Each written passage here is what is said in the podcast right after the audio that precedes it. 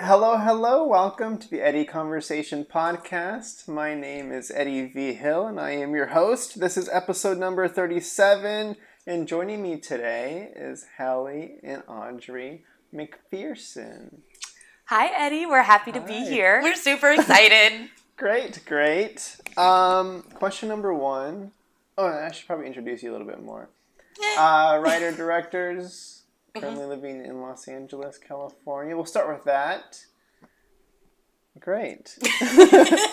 And we apologize in advance. Uh, we are sisters, and we realize that we sound almost identical. yeah, On even mic. even our mom can't tell the difference when we uh, uh, group call her. Yeah. All right, so who is who? If you want to. With the slightly more baritone voice, this is Audrey McPherson. And I'm Hallie. Perf. All right, I guess. I guess. Um, just for uh, yeah, introductory stuff. Like for the people at home listening right now, I know you because I was a script supervisor on uh, your feature debut. That's film right.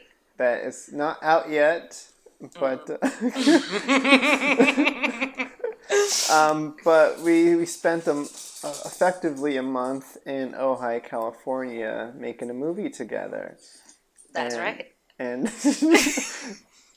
so just yeah, so that, that's our okay. And then this is uh, this is a couple years since then, so it's been nice to keep in touch. And now you're now you're in LA. Right. So, um, Earthquake Country was uh, it originally started as a play, which I, Hallie, with the weirder voice, um, wrote uh, my last year of college, and I had been in grad school. Um, uh, getting my MFA in dramatic writing, and I took a year off in between. She took a year off because um, I'd been in LA uh, taking UCLA extension classes, uh, kind of doing a cinematography thing, like gaffing, uh, getting on set whatever way I could with a lot of student films, and uh, realized that I wanted to try my hand at writing. And when I thought about who, I tried writing with a couple other people before I tried writing by myself, um, and then I thought uh, my sister's the best writer I know. So uh, let's try to sweet talk her into doing it. So Audrey approached me, ha- uh, having read my script, uh, Earthquake Country, the play, and having adapted the first 15 or so pages into a cinematic masterpiece. And uh, Audrey came to me and she said, like, let's let's write a movie together. And I think that she was expecting me to. like to be a harder sell Well, also like I took Earthquake Country the play. I didn't think that's what we'd end up writing. Um, I like put slug lines in and made it a little more cinematic, but uh, I thought it would just be a pitch as like, look, our voices can combine and we can make something great without like having to entice her to actually write something with me at 1st Um, but she read the pages I wrote and she liked them. I liked them, and I got super excited because um, e- I had been taking classes for for screenplay writing, um, but this was the first time that I actually liked it. Uh, our parents are, were screenwriters, um, uh, and we grew up with parents who were uh, producing writing partners, and they instilled in me a deep distrust of all things Hollywood. Uh, mostly, I think, as writers, because you don't really own your own IP afterwards. And I know things have changed, and now it's an age of television and showrunners and blah blah blah blah blah blah blah. But um, certainly for for uh, features, um, I was very wary of the whole like studio buys your intellectual property and then they get to do whatever they want with it. But anyway, cut to many many years later, Audrey approaches me with this thing, and it and um, the pages made me so excited, and so I took some time off of grad school. We wrote. Um, this movie and i think we didn't really have plans to necessarily like shoot the fucker but we did it just kept getting bigger Shot her and dead. bigger. we shot her on dead um Yeah, so what ended up, what started as maybe a broaching, maybe we want to write screenplays together, turned into uh, fully uh, committing to being filmmaker filmmaking partners. Uh, produced Earthquake Country by ourselves in Santa Barbara. Uh, got like a really great cast on board, got our DP on board early, which was great, um, and then ended up directing it where we were all together for about a month in Ojai. Uh, which was a great experience, and we're still super close with the And whole we, we got to meet Eddie. We got to meet Eddie. yes, yes. But yeah, it was definitely this. This is uh, how we learned. this is how we taught ourselves how to make a movie by making a movie. Yeah, learning on the job. That's the way to do it. yep. I don't know. I was gonna bring up the third, the the third sister thing, but Well, we do in fact have a third sister, and her name is Eddie V. Hill. Yeah, it was. Um, as Hallie said, this was our uh, first time making something of this size before, and so uh, Eddie is our script script supervisor, who is a veteran script supervisor, uh, sort of. the best in the biz. came on board. and We have all these like behind the scenes photos from the shoot where it's just the three of us, just sort of locked at the hip, Eddie, Hallie, and me, Hunched over an iPad. hunched over, trying to figure out what what to do next. Um, and you were definitely an important part of Well, yeah. making that ship sail right. I mean, like So- honestly, too. This is so. I I especially since I'd never worked on a proper. Well, I I guess I'd sort of worked on a few sets uh, after college, but um, Audrey was really the one who like knew how the film set worked, and so um, I didn't. I didn't know what a script supervisor was, continuity person. I knew the term script girl because of That's what our parents of our said. Parents. Yeah, back in the 80s. and like that scene in Who Framed Roger Rabbit when the baby goes And under so the script girl. Hallie skirt. was really shocked when uh, Eddie showed up with his beard. it's like our script girl. But yeah, but no, the script supervisor is definitely the shadow, right? You're the shadow ninja, and uh, and um, an essential an essential part to the director, directorial experience. Also, I apologize. We have we have a puppy here who's um trying to make herself known. Come here, you little idiot. Yeah, well, because I I really I don't know what to say about the sister thing. Um, for I no for Besides me, the family resemblance. of course the family resemblance, but uh, I'm always I I I've never had sisters before, Mm. and it was very very lovely for me to be like, oh my gosh, Are you, an finally! only, are you an only child? I have a brother. A brother. I have, a, I have a younger brother. How much Yeah, younger? Three years. Oh wow, okay. Mm-hmm. So you're the you're the older sister, like me. Yeah, yeah, exactly. Yeah, well, so, yeah. That was that was nice for me to be accepted into the family. Yeah, and- I think my favorite photograph of the three of us is the one where we're doing this "see no evil, hear no evil, speak Oh yeah, no yeah, evil." the Instagram pic. Yeah, the uh, the essential Yeah. triptych, so to speak. Yeah. Oh, yes. Oh, uh, so I was gonna ask. uh, I don't know how much earthquake country we want to we want to talk today, but uh, We're happy to. Um, We're totally we're fucking sick of it. we're so but we are finally uh, submitting to uh, festivals. Our first festival deadline is uh, this coming Friday. Uh, we're submitting to Sundance.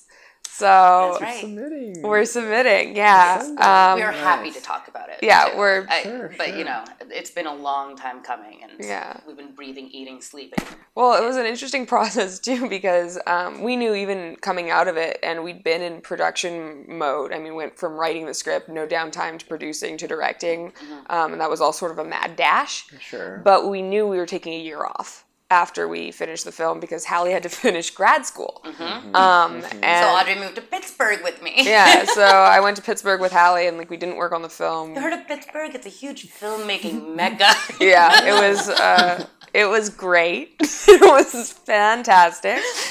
Um, and then we didn't get back into it, so we took a year off and didn't get back into it till after Hallie finished school. Pretty much. Yeah. Um, so Yeah. So let's let's rewind a little bit. I want to go back to so you approached Hallie to write the or to partner up on Mm-hmm. the script. You've never prior to that there was no creative collaboration that oh God, was there?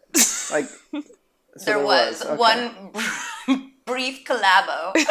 Uh, and this was actually my first year of grad school when I was. Well, this is. I forgot about this. Yeah. Okay. So anyway, my first year of grad school, um, I I went to Carnegie Mellon, and they have this really, really, really, really wonderful program through the Alfred P. Sloan Foundation, uh, which is you know you always hear it on NPR like funded by the Alfred P. But tell what the parameters of that project. So anyway, was. it's Yeah. a screenwriting competition for dramatic for certain dramatic writing schools, and uh, it's a you have to write a something a a pilot, a feature, a sitcom, something.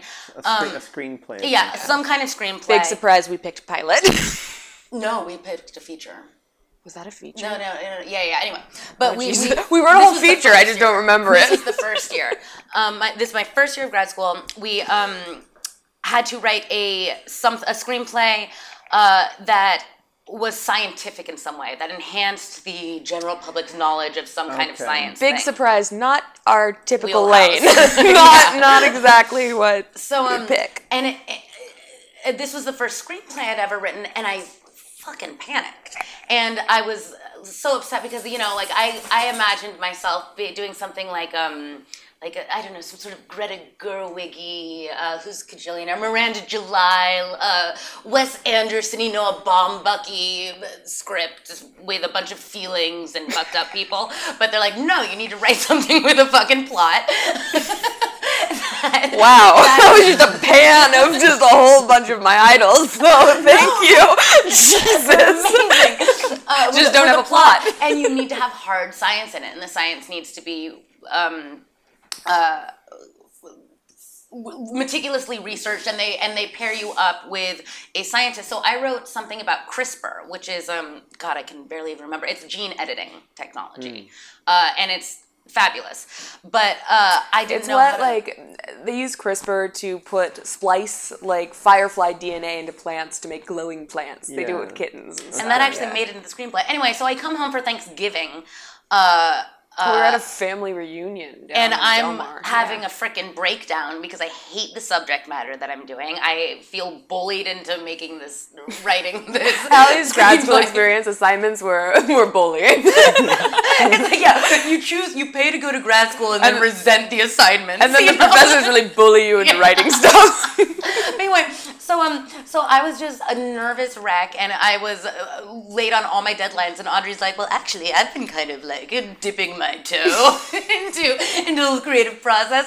And so I remember we were on the bus back from Del Mar to Santa Barbara, and we just knocked out a fucking screenplay together. yeah, it was like three hours on a bus and we just wrote a feature. and it was Yeah. horrible. Oh, it it was so, bad. But this is a redemption story. We did not win Sloan that year, but then two years later, we, wrote- also cheated by having me write on it. Yeah. And that time we won. Yeah, So, yeah. So my second year of grad school, because once I got back into grad school and Audrey was living with me in Pittsburgh, I had nothing uh, to do. I would basically come up with the ideas for whatever assignments I do, and then she'd help me. Uh, w- I would write the first drafts because I guess I thought that that was like a little bit nobler or whatever, and then Audrey would help me polish them, and uh, so that's the Sloan competition that year. We got third place. Yeah. We, we split we split a little prize money. Congratulations. Yeah, thank that you. Little, Thank you. yeah. Yeah, we're, we're shopping we're shopping that one. That's It- the, that pilot is called Dead Planet. and We're actually very proud of it. It was actually very funny. I thought Hallie was being like very secretive with the fact that I was helping write things, um, or at least Oh, no, second draft Melissa Yeah. So one of her professors, Melissa um, Martin, a genius, a wonderful woman. Yeah. Hi, Melissa. Uh, she wanted to hire me to help out on a project uh, to be part of her crew. Uh, she was filming a she was filming a feature, and then it got shut down because of COVID, so I didn't end up helping her. But I went a couple times to meet her for coffee, and she mentioned she's like, "Yeah, I've noticed this year that Hallie has a slightly different voice." like it's it's like Hallie Plus. plus, and like I was being like, I don't know what that is, and she's like, I think it's really nice your voice comes through. like, oh, thank you. That's lovely. So So this is a whole long way of saying, if we're going to rewind again, I remember where we started. Yes. Um, when Audrey approached me with these pages of Earthquake Country Adapted, she just wanted to write something together. And we spent a couple weeks in my shitty apartment um, bedroom in Brooklyn putting sticky notes and, and note cards all over the walls as writers are wont to do um, trying to come up with ideas that would really um, flex uh, speak to our voice what story we wanted to tell. And after a, a week or two of doing that um, I sorry my dog is eating soil. I, I said odds I think that actually the first story we want to tell has already been written and it's this play that you started adapting or that you had begun to adapt.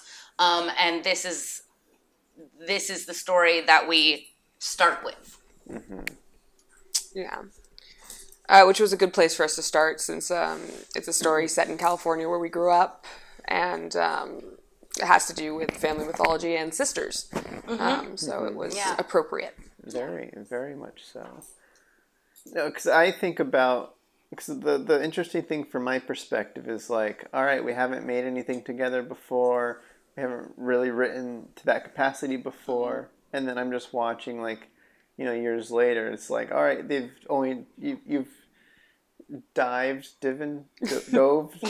All of it. We did all of I it. think is what's correct you just jumped in further in the collaboration of like all right we're we're gonna keep doing this and keep making stuff so how how i guess you mentioned a little bit of the story of earthquake country but how did how did coming out of that and then going to pittsburgh and being like all right we're gonna we're gonna continue our sisterly creative Collabo. director uh, co-director co-writer life like Well, it's it's been really uh, Pittsburgh was a sort of sort of a detente period because um, you know we weren't writing every day. Um, but since then, um, like Hallie and I write almost every day. We meet at eight. Uh, we write to twelve, and, um, and you live you live together and we live together. Yeah, we live together. We, we are write. roommates we are sisters and we are business partners Yes, uh, business partners and creative collaborators. and it's always okay It's always fantastic. it's always just rainbows and butterflies but no, something like serious is that um, I I feel like this i- industry has just a very high threshold for breaking into it, and I think that can get people super down because things don't happen as quickly as you want them to, regardless of your talent level, regardless of uh, pretty much anything other than maybe if you know someone who can advocate for you who's already within the business. Um, and having a partner who you know you can meet with every morning, um, who's there for the ride, it's um, tremendously empowering. I think. yeah yeah and it gives you momentum Yeah, and, And gets- hope.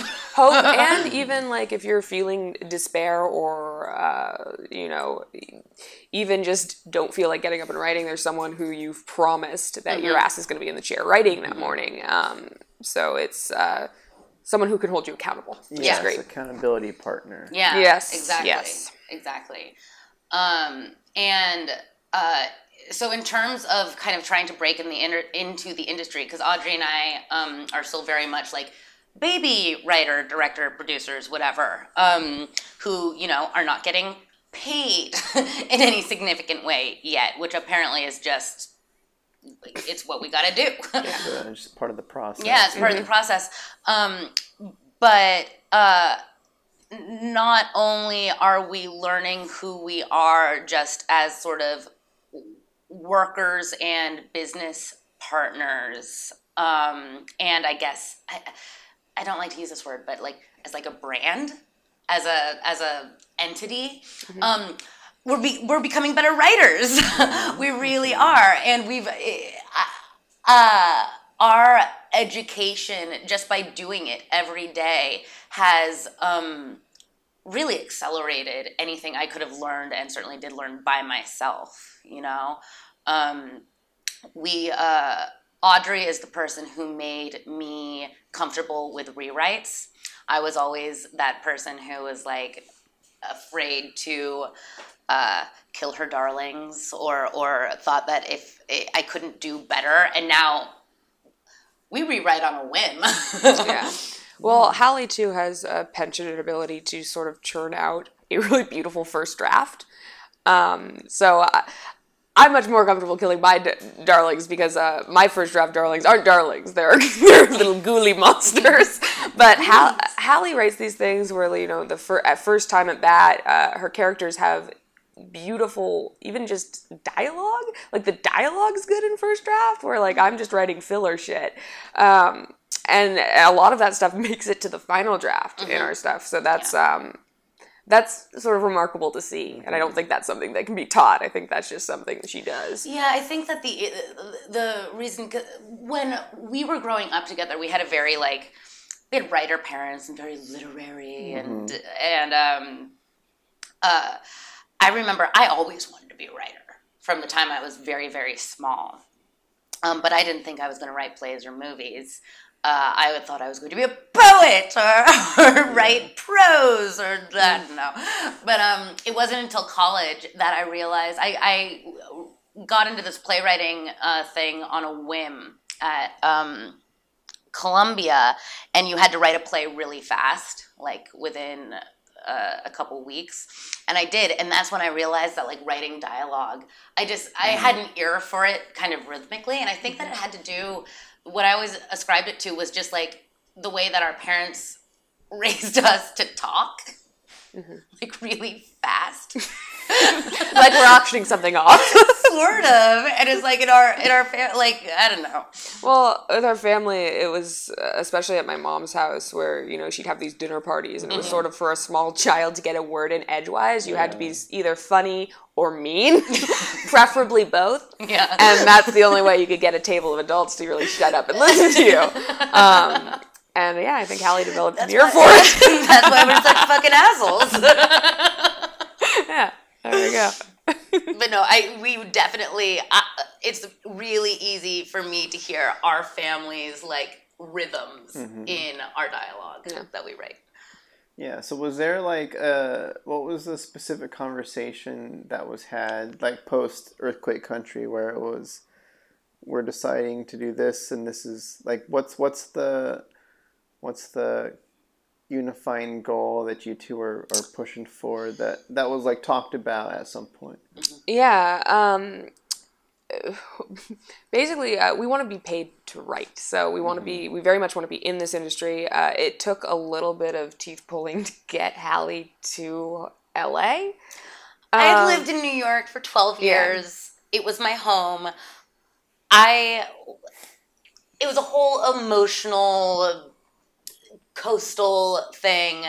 I was very scared to come to LA, and also there was the um, the um, other component where I had I, I had to kind I've had to kind of not give up but make secondary my identity as a playwright, which I very much um, was for my 20s. And it just wasn't happening for me. And I'm much happier writing with Audrey. But yes, there were there was a But I, I think that's very generous of you too, because uh, you're asking what goals are, and I, I know Hallie's goal is still to write and have her plays put on. Um, and I think that's something that I definitely keep in the back of my mind. Like when we're we're now looking for agents, and you know there are agents who specialize in or who like or who gravitate towards uh, writers who are interested in theater as well. Um, so that's something that we're you know looking for. Um, but Hallie's very generous to put that sort of desire on the back burner to focus fully on this. Uh, so I'm thrilled she did that. Um, I don't I don't know how generous it was. I, I feel like we I feel like we're strong stronger than the sum of our parts. yeah, agreed. agreed. She makes odd we make each other better writers. Again there's that accountability thing.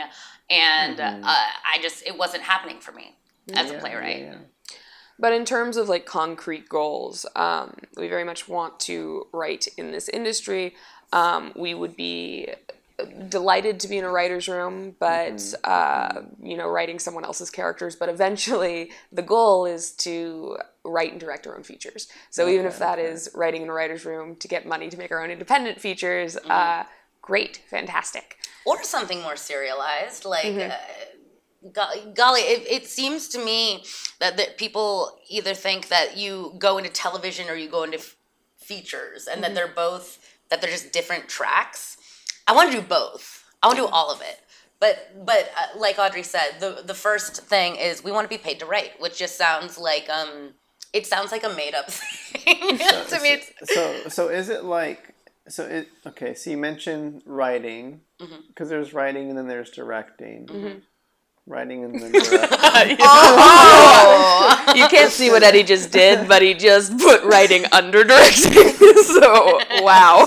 so because okay, you just described the goal as you want to be paid to write, being in a writer's room to make the money to write and direct. So then, so is the is the bigger goal to be directing your own writing, or is it just the writing itself is?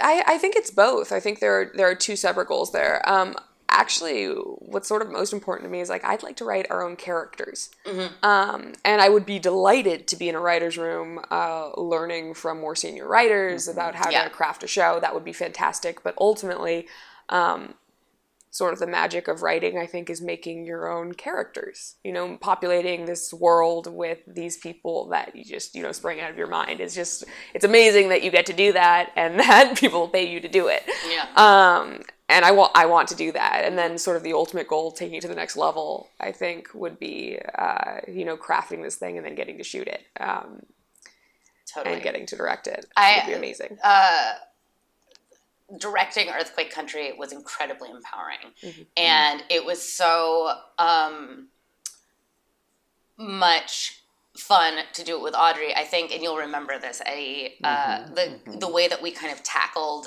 directing is Audrey is much more competent. Or she is competent Full stop. Full stop. Thank you very much. no, Audrey's much more competent behind a camera um, and framing um, things. And I learned a lot uh, being on set from her. But my background in theater made me very comfortable, like talking to the actors about it and, and kind of using the language to pull out what I wanted Yeah, the performance. yeah, the performance that we wanted from them. And so we made kind of a very dynamic team. And directing, I didn't think it was going to be fun. I was always so intimidated by directing, and especially coming from a background in theater, uh, which is very different, I now know, from directing a film.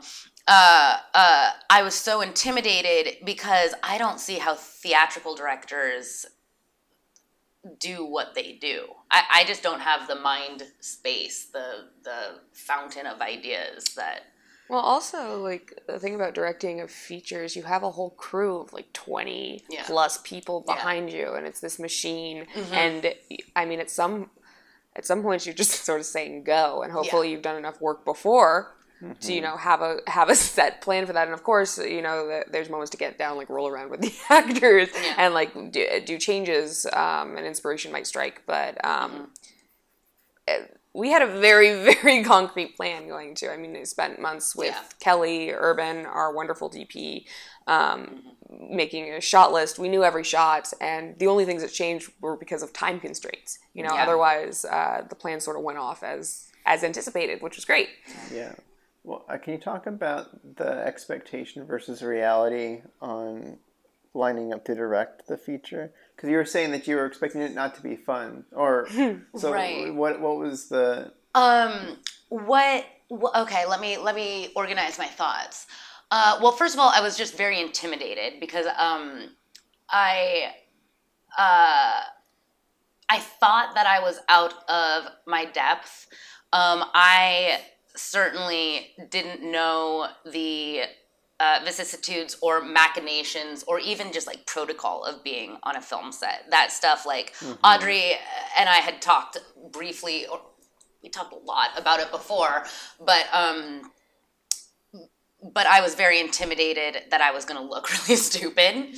But actually, uh, what turned out what turned out happening was um, because I had Audrey uh, to teach me. Uh, and because my sort of mo was to be like, hey, this is what I'm bringing to the table, and I want our set to be as collaborative as possible. I um, became unafraid of asking everyone from Matt Hankus, who who uh, pulled Focus, First uh, uh, First AD. First AD, Oh, AC, no, excuse me. AC, AC. Uh, to Alicia, who was our first AD and kept everything running smoothly, to the gaffers, to everything. I, I would just ask them all questions. And um, I think that that uh, was so. Uh, everyone was so generous. And I think it made for a climate on set um, that was really collaborative, which made it fun. It was a big learning. And I think I can come out of like expectations versus reality too. Was um, like we were producing fully by ourselves. Uh, we had one other producer, but she, like, she wasn't living with us. She wasn't in the house every day. Mm-hmm. Yeah, where and she came on a little later. and she came on later too and we we spent eight ten hour days Mm-hmm. every day just like putting this thing together and um, i was su- i knew directing would be easier but uh, i was so stressed out during production. I mean i lost 15 pounds like in the in the month leading we up to it, it, we called it the marshmallow diet. yeah I was, I was i was so stressed out about like putting this thing together and it was a i mean it was a big team for first time directors. I mean it wasn't like five people and uh, you know like a dslr or something. I mean it was a real it was a real it was a skeleton crew but it was a real crew you know? Um, and everyone came together for a month and the logistics of that putting that together um, as first time producers uh, was actually pretty harrowing. Um, and the actual shoot was way easier because you know we had a really good crew and everyone Yeah. knew what they were doing and it just sort of everyone gelled and it moved forward. Um, so yeah coming out of that sort of alone period into into a full fledged was- production was actually really nice. It was a blast. And what I found is that I very quickly, because I think of the environment on set and just how wonderful the people we worked with were so wonderful, are so wonderful. I mean, we still know you. You're you're okay. Um, but um, I very quickly became and felt more empowered to do directy, directy things. Yeah. Well, 'cause I, I, I think I mentioned this before, but when I look back on Earthquake Country, I think like that's kind of my, my barometer of like a nice, smooth, collaborative experience Aw, of, good. of being on set. That I like when I was in New Mexico recently with my with my tiny crew. I'm like, all right, I want to give an experience kind of like what I had Mm-hmm. in Ojai. that's awesome So I like that. I, I utilize that experience a lot because I like um, because you mentioned it before with, with like talking to everybody, getting everybody involved, and mm-hmm, mm-hmm. understanding that you don't. It's like you just want as much help as possible on the day. And you want to empower the people who are experts at their thing that they're doing to get give input yeah um, I remember um, there were a couple of times when like Hengis uh, for Stacey and Kelly, you know, they're like, actually, don't you think the shot would be better this way? And uh, like, yeah, Yeah. please. I mean, the 2 of them have forgotten more about you know cameras than we'll ever know in our lives. So, exactly. uh, and, and, and I mean, like the thing is too, and this uh, why I always liked theater, especially too, is because of the collaboration. And filmmaking is just as much a, a, a collaborative sport, uh, art. Um, or it can be, or it at can least. be. Yeah. And and I think that Audrey and I, we just like we, ego aside, or you know, that's kind of a trite thing to say, but but ideally, ego aside, if we're all working in service of the final prod- product, Mm-hmm. um, then why wouldn't you just want everyone to just No, do for the sure. thing that they're doing? Because like one thing I think about specifically is I remember kind of when we would set up for a, a specific scene or something. Mm-hmm. Uh, we would always do like our little our little group catch up before we would jump in. It's like, all right, sweet. Let's let's all sit on the floor. Mm-hmm. Let's look at the script. Let's like line out the shots. And, uh, yeah, DP, AD, directors, and then I was included as well. Script Sister. super- script supervisor, the sister came over too. So I, and then just clarifying with with that main team on like what the plan was, and making sure everybody was on the same page, Yeah. Mm-hmm. and then executing it. Like I haven't, I do not see that very often at Really? all Huh. on set. And if it does happen, the script supervisors, like I usually have to like yeah, I usually have to yourself. Which is make sure I'm there versus we don't have a single continuity error in our movie. No, and the eye lines are all perfect too, The eye which are was no, Perfect. Right, sure, sure. But I, I just can't imagine not wanting the person who's in charge of keeping everything organized involved with the organizational meetings. Mm-hmm. Um, just because I think we would have been it, it would have seriously handicapped us. So No, for sure. I still don't know how to make an eyeline correct. I don't. It's, you don't need to. and I do need to, and I will when I get on a set again and like have to learn how to do it. But shit, dude, it's like I'm not gonna fuck up our movie because what? Like I, I, my ego is hurt because Eddie knows what he's doing. I don't like. yeah, We were yeah. so grateful. and the other thing too is like we'd had like obviously we made a shot list and we had some ideas in our head, but a lot of the locations we've never been to, you know, um, or we'd been to. No, we we went to all the locations. No, the the What- house in Ventura. Oh I've, yeah, I've that never one. been there. Yeah, that one was pretty scary. um, some of the places we were shooting on the street. Uh, like yeah, we'd been to the roads before, but we didn't know exactly where we were shooting, where we were setting up, where we could set up because of traffic. Right. And so, uh, whether those meetings were in part safety and in part like how do we get this thing from our head into reality, Yeah, I can't yeah. imagine uh, not having a meeting where you where you talk to people about what we're gonna actually do. Um, and I, I think it was super beneficial because uh, I felt like everyone was on the same page whenever Yeah. we were shooting. Everyone knew what was going on. One of the things uh, that I kind of didn't expect was, and we did, everyone did gel so well, and it, there was a real feeling of community, and it felt like people were happy on the set and wanted to be there and work. Um, one of the things that I had trouble negotiating was the few like rough moments that there sometimes were um, in uh, uh, like what th- there were a couple of moments when some crew members were not doing their jobs or some of the actors were upset about something or or uh, someone was just not so, so the, the, all the normal kinks or something that happens in any workplace situation and um Or when you're, you know, spending a month together doing 12 Yeah, hour days every yeah. day. And uh, what was hard, I, I don't, what am I trying to say? I guess what I'm trying to say is that I was very, very conscious of being 29. I was very conscious of being female. Um, I was, and, and I was very conscious of being a first time director. Um, when I felt like my ultimate authority, or Audrey's and my ultimate authority, uh, was sometimes questioned, I didn't know I didn't know exactly how to. Well, no, it's a it's a weird p- position whether whether uh, female or age, but definitely first time directors. Yeah. Uh, where, I mean, if you see the director as you know leading the project, which I guess in in features, you know that's what's happening.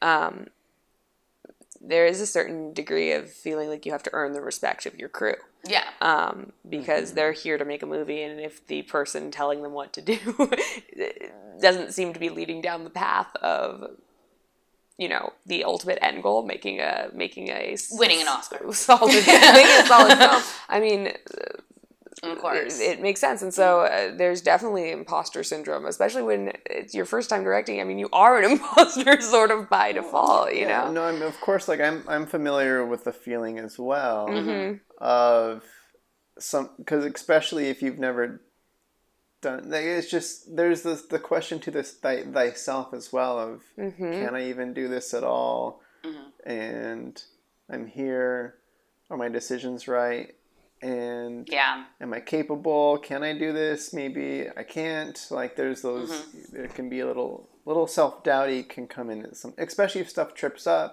Yeah. with with somebody's not liking the direction of the scene that you spent so much time on and it's like Mm-hmm. Or last minute change freak someone Yeah. out, which of course. sure sure Yeah.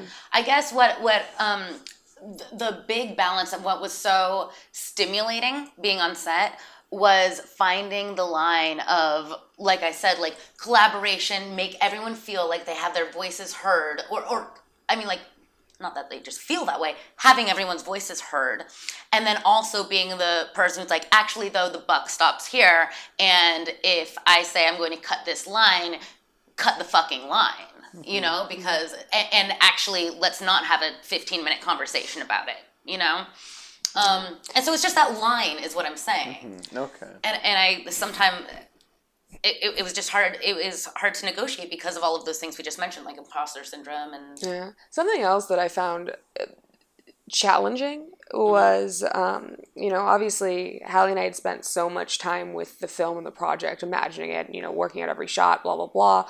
Uh, but just by nature of it being an independent film, the actors do a ton of work by themselves that we're just not there for. I mean, we only had two days of table reads uh, before.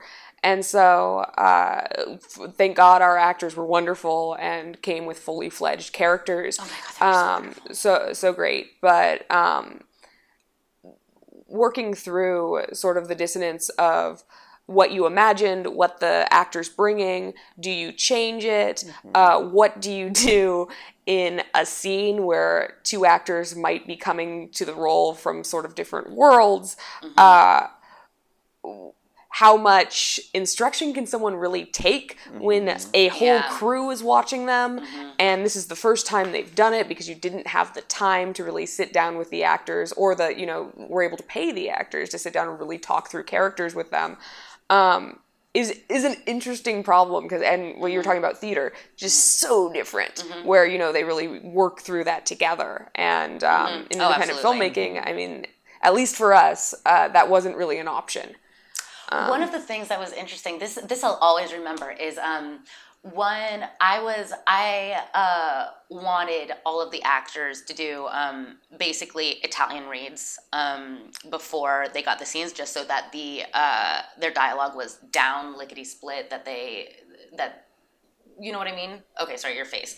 Um, but no, no. So I wanted every I wanted them to know the lines backwards and forwards, and so I was um, really pushing um, in some instances where I felt they may be a little bit uh, wobbly on their lines to just no emotion, no inflection, just practice, practice, practice right before up until we were shooting. And one of the actors gave me some pushback one time.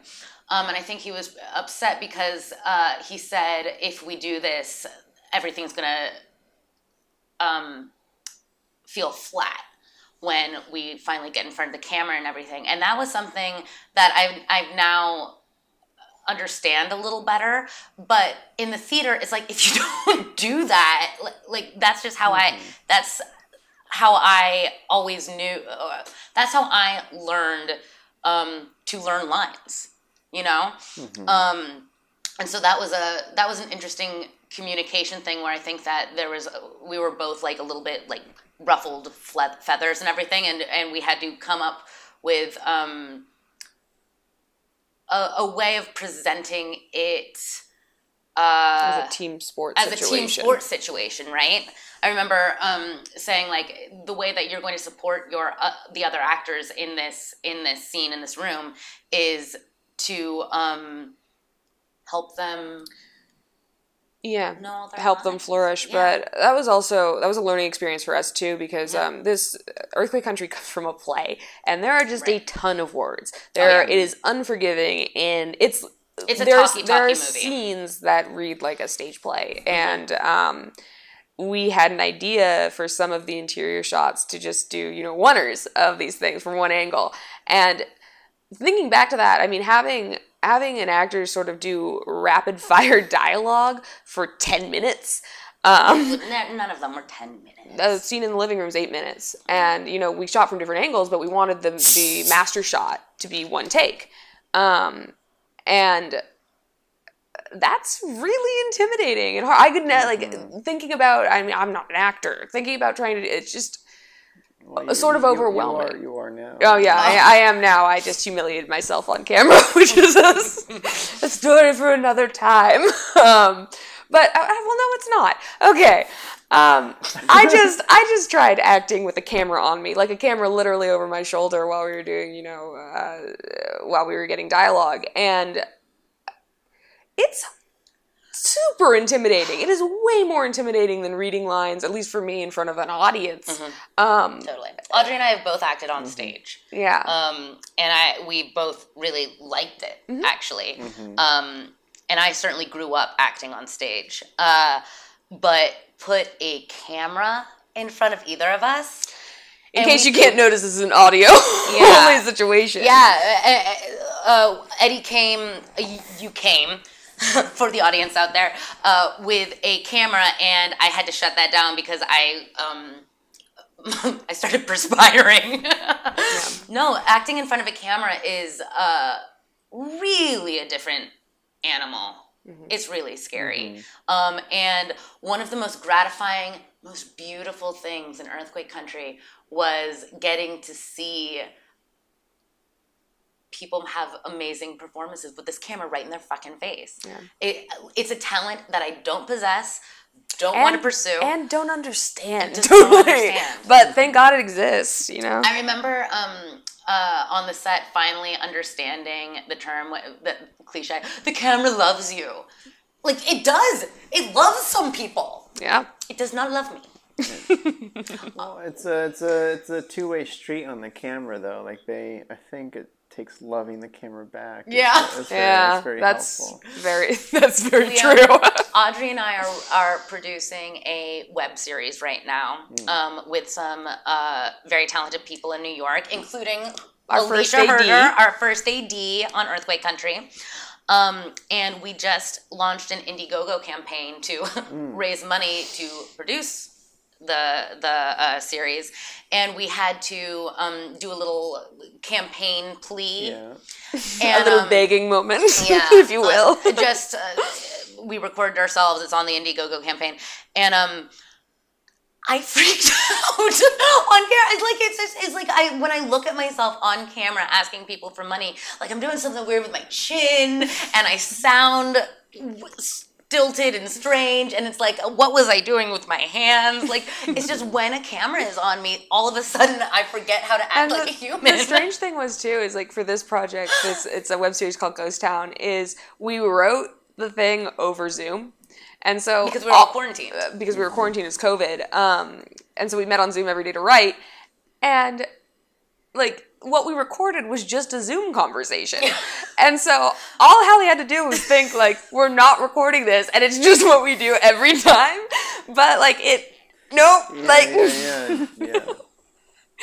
anyway, yeah, I was also very uncomfortable. it's a very strange psychological phenomenon yeah. It just takes practice or something else. or you know? avoidance I could- avoidance I think i can avoid it. a it tranquilizer, Yeah. maybe. yeah. Yeah, you don't need it. beta blocker Yeah. All right, I'll jump to a random other question to segue us, and we'll find somewhere to go from there. my love life isn't great eddie Hey, We'll get to that. yay. We'll get to that. I'm just kidding. Oh my god. So this it was just a curiosity that I had on the on the setup of, of my questions here. Mm-hmm. Being that you're a collaborative writing directing duo, Mm-hmm.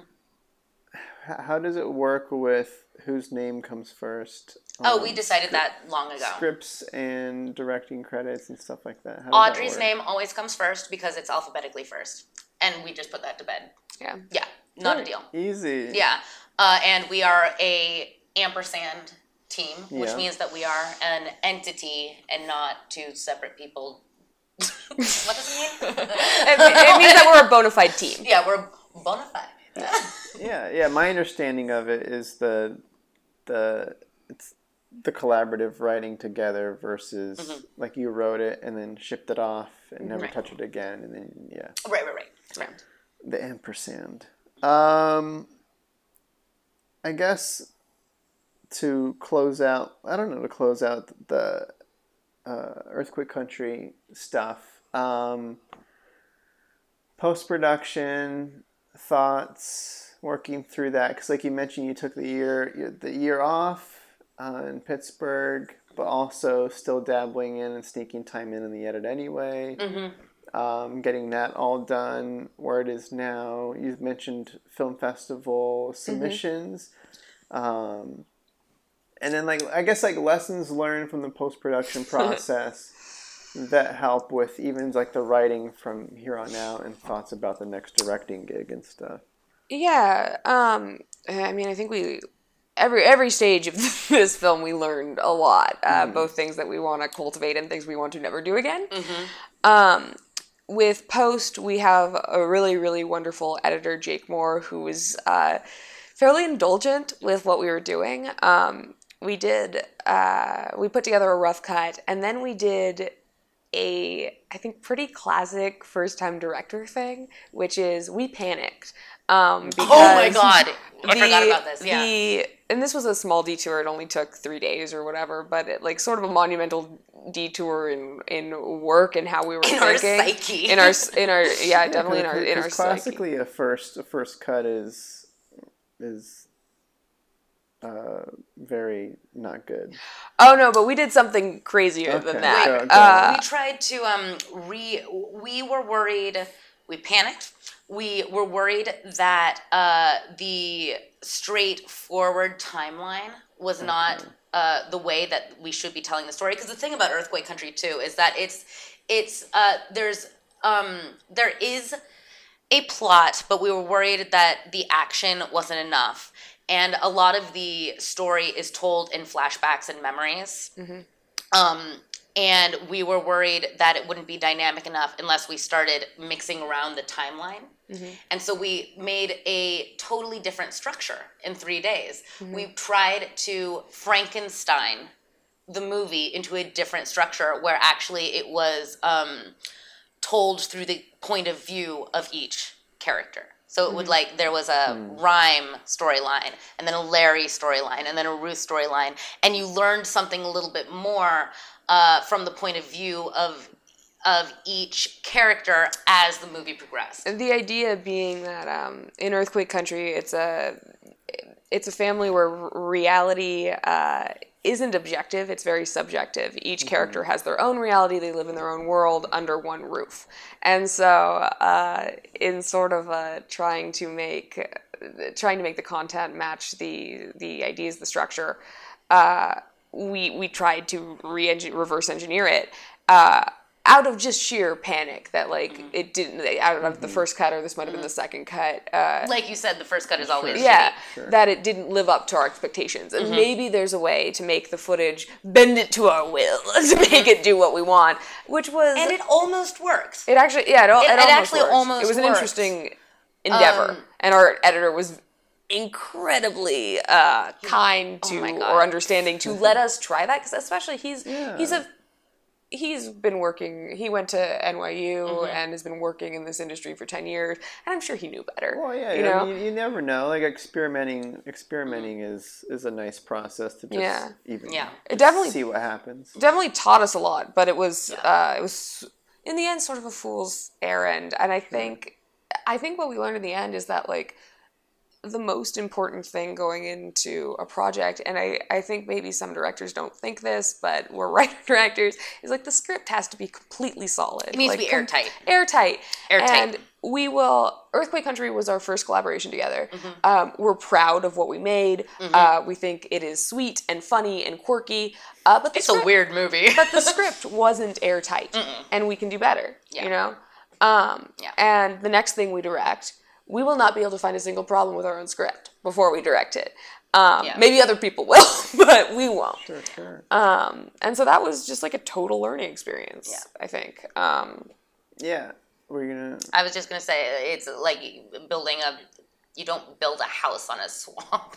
or no, you don't build a, you don't build a house from plans that that, yeah. that the architect's looking at and being like, this might work. Like, Yeah. You want that shit locked down. Yeah. Well, because I know I don't know if I mentioned this with with you two, but like when I directed my first feature, mm-hmm. I know there were specific moments in my script where I'm like, well, I'm the writer director. I can I can come to set and like smooth that out, smooth Yep. it over, and I'm probably gonna edit this anyway, so I know I have another pass after that. Right. Yeah. So I, I know like I'm at each phase of it. So I'm Yeah. like, well, I'll figure it out along the way. But then the problem never went away through the whole thing. That's exactly it. You're, That's like- it. You're I'm speaking like- our language. And I'm like, I knew, I knew this was a Mm-hmm. Problem. So next time, You let's need just to- address it right away. That's why pre-production and everything is so freaking important because it, it, once you're on set and shooting, if you think that you're gonna have time to nudge or fix or judge or whatever, you're not. You're just not. It's a it is a steamroller that is just on a. and then there's the classic fix it and post thing, which is just We said that a lot. just is not not a thing. It's not a thing. Don't try to do it. just write the script better. yeah. Yeah. That which was- is that was super big- easy to do. that was the big thing. And I mean, like, it's at, at that point, too, Audrey and I were just starting to collaborate. We just didn't know what we didn't know. We didn't know the extent of what we didn't know. And now we do because Yeah. we've done it. We have two more years of writing other stuff that's tighter under under our belt. Yeah. And so I think that's the goal too. It's interesting in a partnership uh, moving forward. I, I anticipate that our work is just going to keep getting better, and that's exciting. I, l- I look forward to when uh, I look back at what we're writing now, and I'm like, that's total shit. Yes.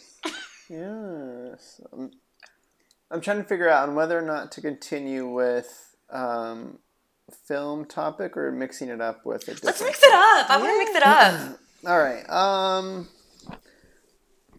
This is all right. I have this in my like random topics. What are your thoughts on uh, these billionaires going to space? Oh my god. no.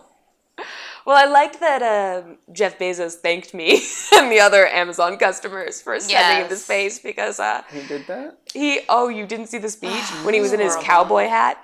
He was in a cowboy hat What a penis. What a penis of a man. and he went to space in a penis-like ship. Yeah. So that was really on brand. It's just, yeah, so no, there was a whole interview, like a, a couple, um, really quickly after he launched, he and his team were being interviewed, and he said, "I want to thank every Amazon employee and every Amazon customer because it's because you guys paid for this." You guys paid for my trip to space. which He was I didn't. He, he didn't literally. That's not like the actual quote of what he said. Yeah, right? No, is uh. I mean we can look it up. It's that was pretty yeah. close to what it is. yeah, no, yeah, no, that, that that was it.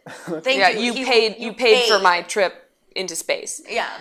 Um, which made me feel less like, oh, you're welcome, and more personally indicted. Oh, of course, yeah. Because we're. I mean, at least I We am always. Amazon. Yeah, we we use Amazon, and I always feel this little thing in the back of my head whenever I you know do two day shipping or whatever, which is like, what are you supporting? You just put that penis into space. You put the penis and the penis into space. And the other thing too is like uh, Jeff Bezos. I don't know. It was that NPR. Uh, it was uh, what was it? We were listening to it was Terry Gross.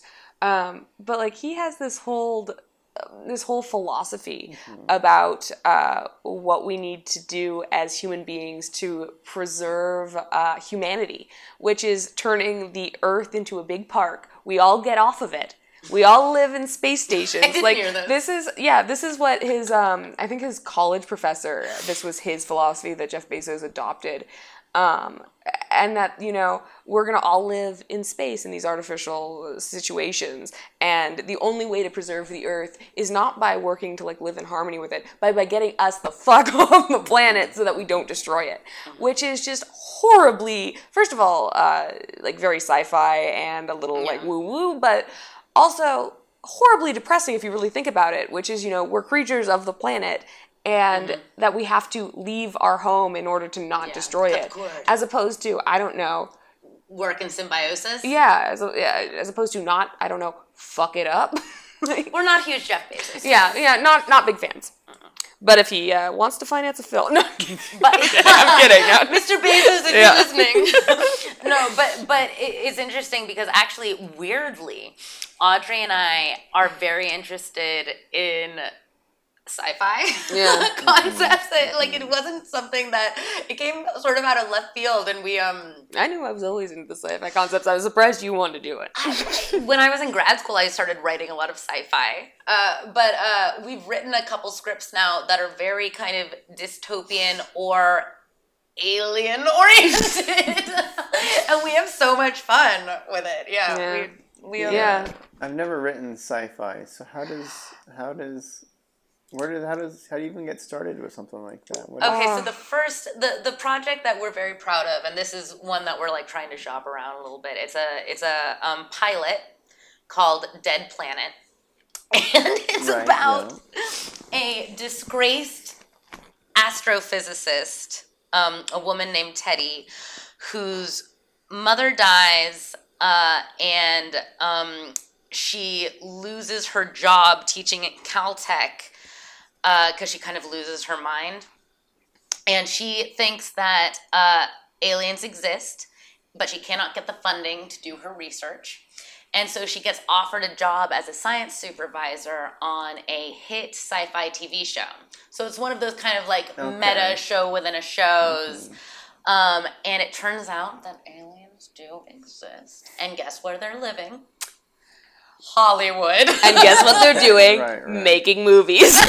so it's just it's just a total fun romp that like Yeah. plays on a bunch of it's a workplace comedy Yeah. um, um, that has this was our Sloan. This is the thing that uh, placed in the Sloan Alfred P. Sloan competition, and um, so it's very much rooted in hard science. We've got we've got like some pretty. Uh, Talky scenes about black holes, um, but it's That's what everyone wants. Every viewer wants to watch some talky scenes about black holes. but uh, but um, it is definitely a very lighthearted and goofy and kind of Bojacky depression-filled nightmare. that we're that we have a lot of fun writing. yeah, exactly. Yeah. And then the next thing we're working on, which uh, we we submitted to the Sundance Lab, which we're waiting to hear back from. So we'll see how that goes. Yeah, um, Is a dystopian feature. Yeah, that's uh, way not quite as funny. It still has comedic elements, but it's definitely a drama. Um, and uh, about a post-apocalyptic world where you know humans have sort of gutted the planet, and it's uh, The premise is that um, we have uh, polluted the planet so much that now people who are born on Earth cannot live past 35. Oh, no, past 30. Past 30. Excuse me.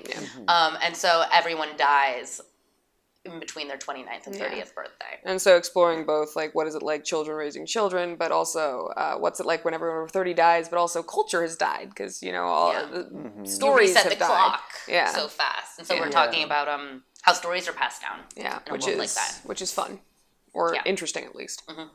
Very That's that's what we're working on later today. Yeah, that's on the agenda today. nice. Nice. uh, I was gonna ask. Uh, I think it kind of came up. I don't know if you mentioned a top. Okay, uh, Bo Burnham.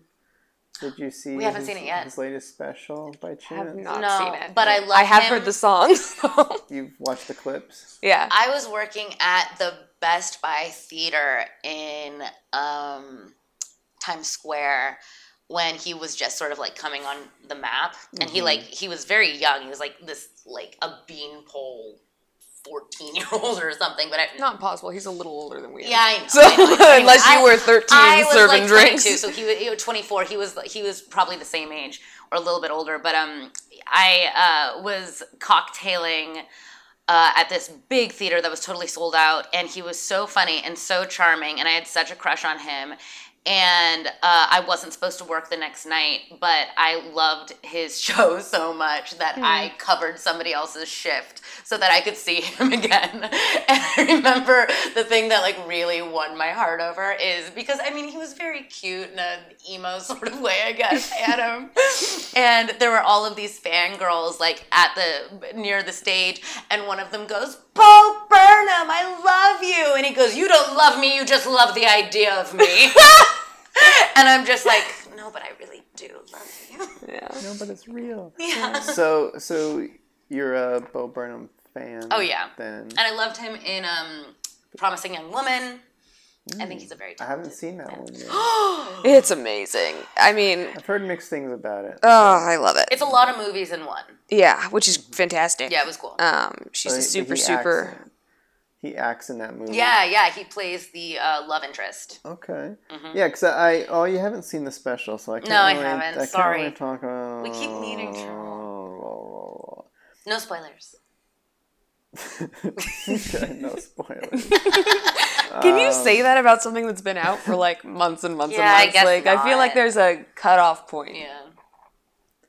Well, I mean, he has. I don't know. I've been because he, of course, took his five-year hiatus from acting on stage because because mm. of his like mental health and mm-hmm. panic attacks and stuff. So this is his return with this special. Kind of sent me back down the old rabbit hole of mm-hmm.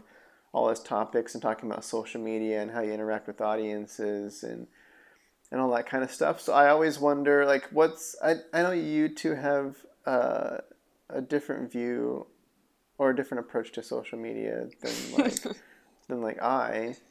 How do how do how do I mean, our approach Just, to uh, social media is sort is of no approach. No approach. Yeah. to social media. Um, let's see. We have we are reluctant social medias. Meteors. Me, we are meteorically opposed. okay, no. Um, golly, yeah, no. It really is a no approach, and I don't know if it's because it's the tricky thing with with being in the industry, being in this industry, quote unquote, Mm-hmm. and like the challenge of like getting oneself out there, getting who am like Mm-hmm. just putting yourself in front of people. Like normally, like the way I look at it is like it's a tool to and you're really fluent in it To- though.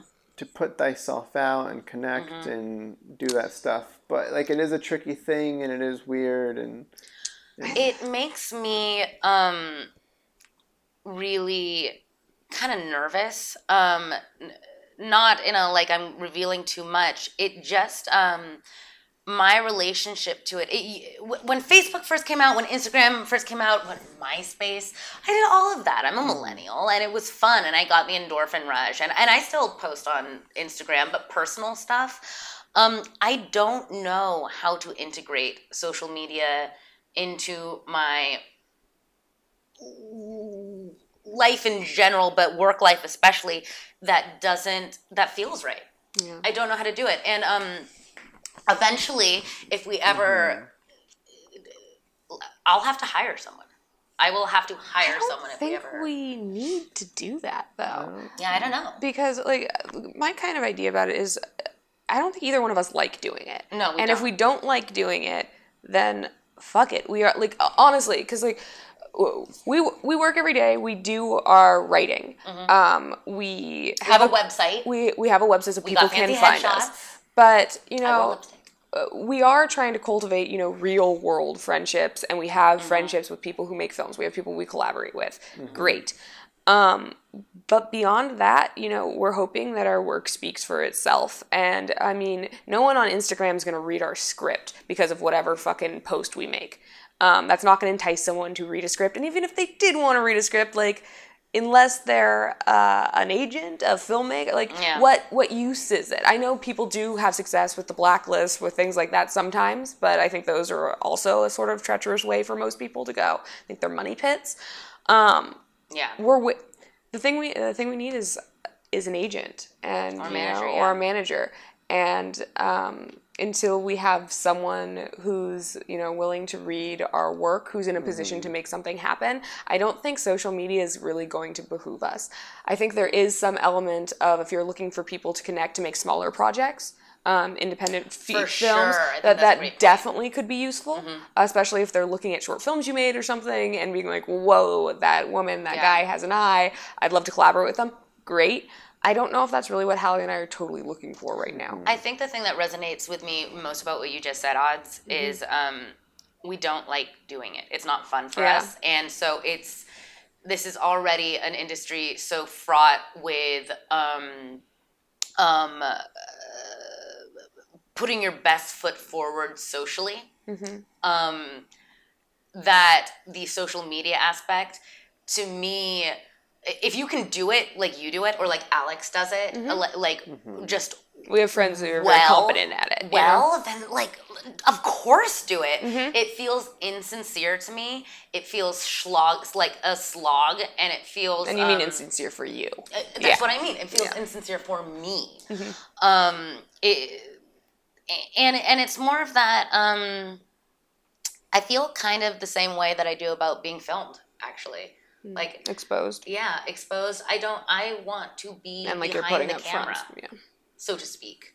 Mm-hmm. Yeah. Yeah, because I know I have I've heard the opinion of like I know I'm I had coffee with this uh, younger director that was new to LA, and she was talking about how she does she she kind of doesn't like pushing herself on social media because all the people she looks up to like they don't like they're they're mm-hmm. non-existent on social media like all mm-hmm. the all the successful directors and mm-hmm. producers that it's not a useful tool once you're at that level because Yeah. you don't literally need it and you're too Yeah. busy to do it anyway so Yeah. like yeah i don't know okay Mhm. Well, it's like I, I don't want people to like the Coen brothers don't have a website because they don't need a website. But that's not why we wouldn't have a website. You know, it's not it's not that. It's um uh, we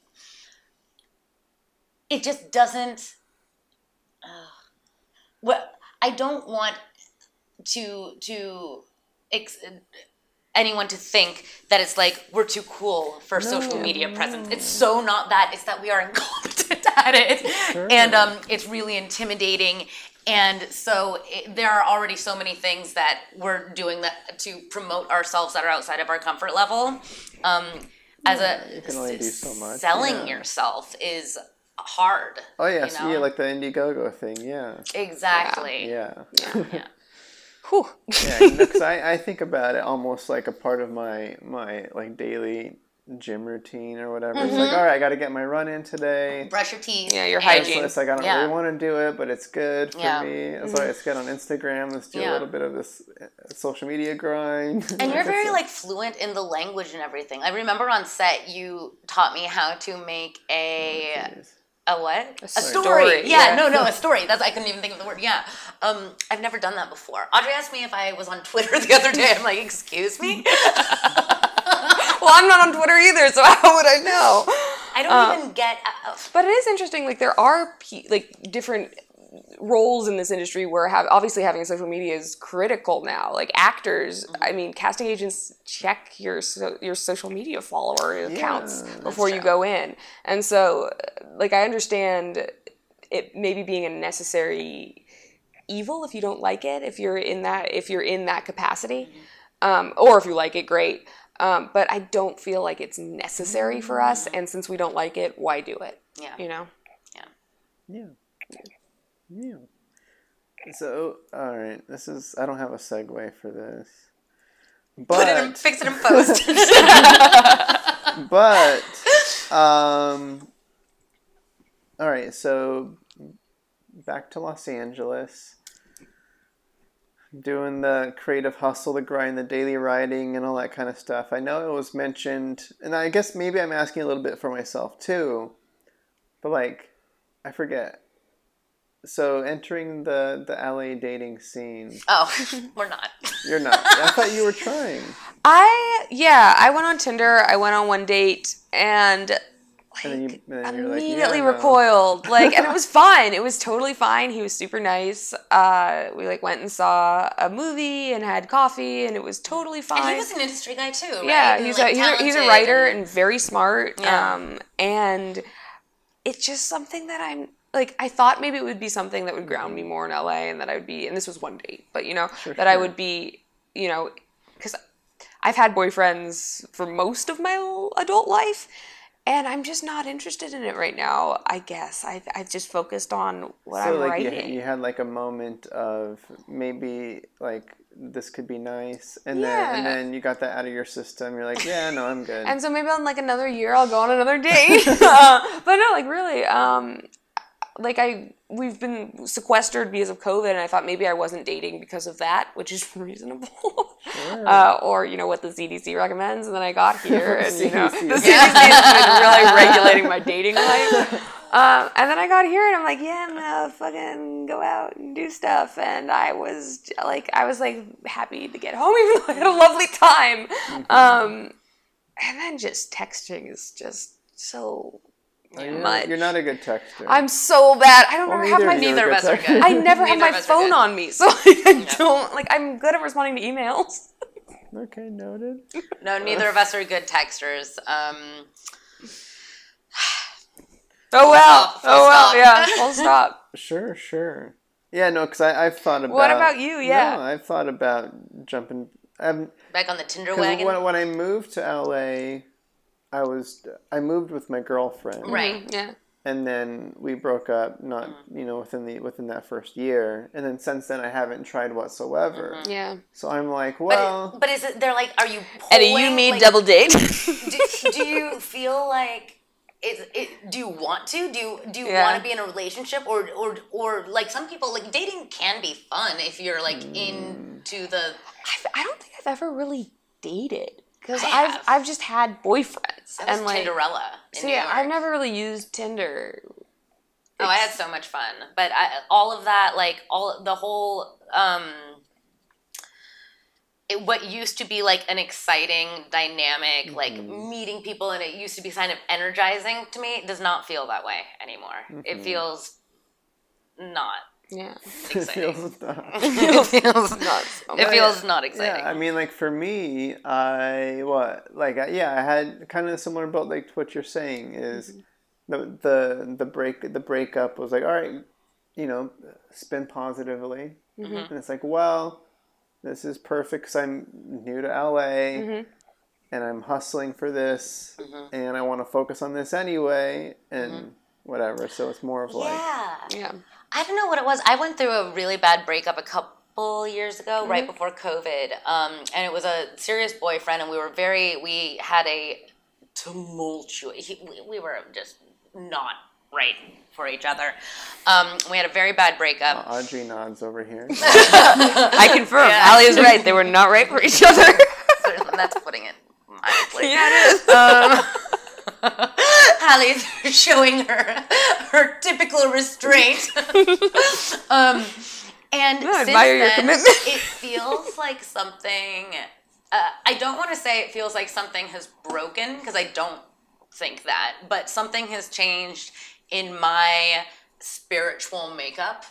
And for the last few years, I have just not dating has not been a priority.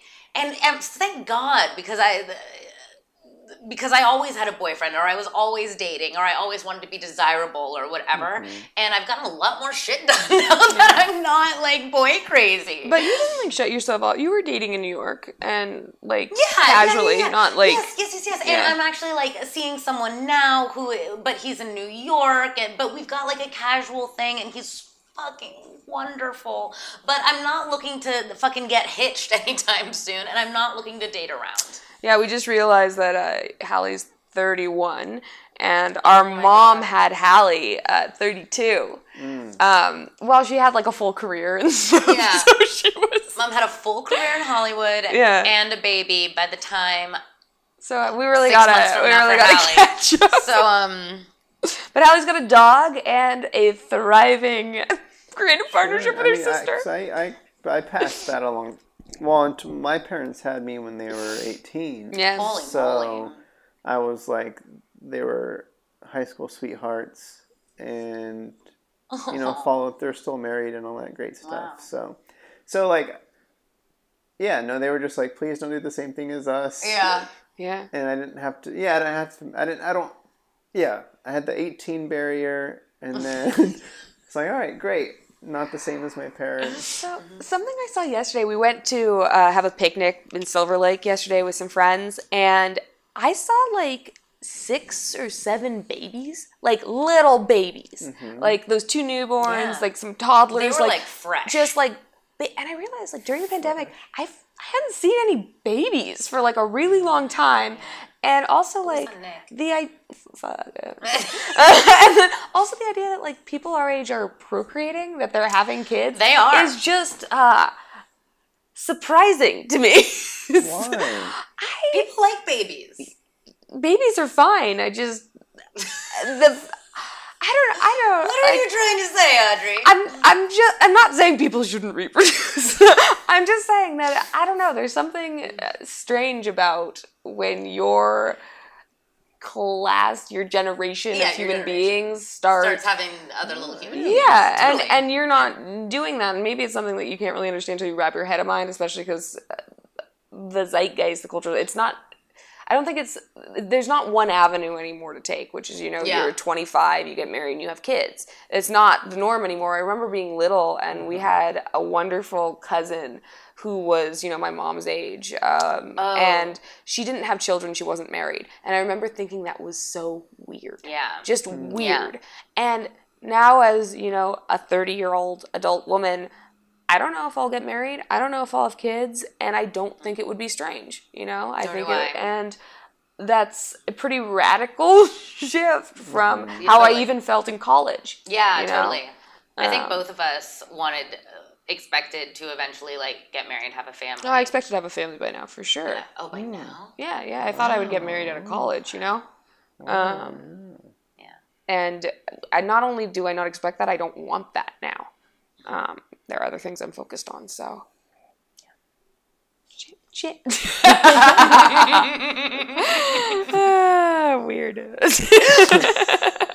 I will say oh no. that Audrey is probably the closest thing I'll ever have to a wife. Thanks. People comment on it all the time.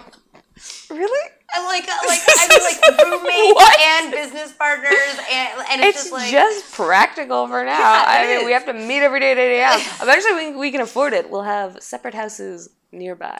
our our dream is Mm-hmm. to have two houses that are right next to each other, so that we can just knock on each other's Well, kind of like uh, Frida Kahlo and Diego Rivera had like two houses that was connected by a bridge because they didn't want to fucking be in each other's space, but they also they well they were married, but like they they wanted to be close enough to each other. I'd like I'd like two houses down. Maybe that's a political. Maybe that's a political uh, thing. Mantle we can take up is sister marriage. Okay, let's Let's do it. Let's cut Make that. it legal. It's not weird. Okay, let's cut that from this fucking podcast. You can Helen have post. Without a social media presence, just whatever's on this podcast is just our entire. I know that's true. yeah. So uh, wow. Sister marriage 2024. I'm campaigning on it. All right. All right. Next, Next. how are you enjoying uh, the new Rick and Morty season? Oh, I've only seen a haven't couple of episodes. because I know there was that one. I was almost gonna watch an episode with with you two Right. that one time. Oh, that train one. It, it, didn't, it didn't line up properly, and I haven't seen. I've only seen the first episode because it was on YouTube. I think so too. Which one was that? What? That was the you- train one. no, the Metatrain. I thought that was last season. That was last season. Uh, but that's the one that filled me with despair. I forget what happened in it, but Um, I Audrey, I think has seen them. I have not because I'm not paying for them on YouTube. I'm waiting. YouTube. Uh, Uh, uh, on uh, iTunes. you've seen them. Mm-hmm. I've seen them, and I, I But if you've seen them, why can't?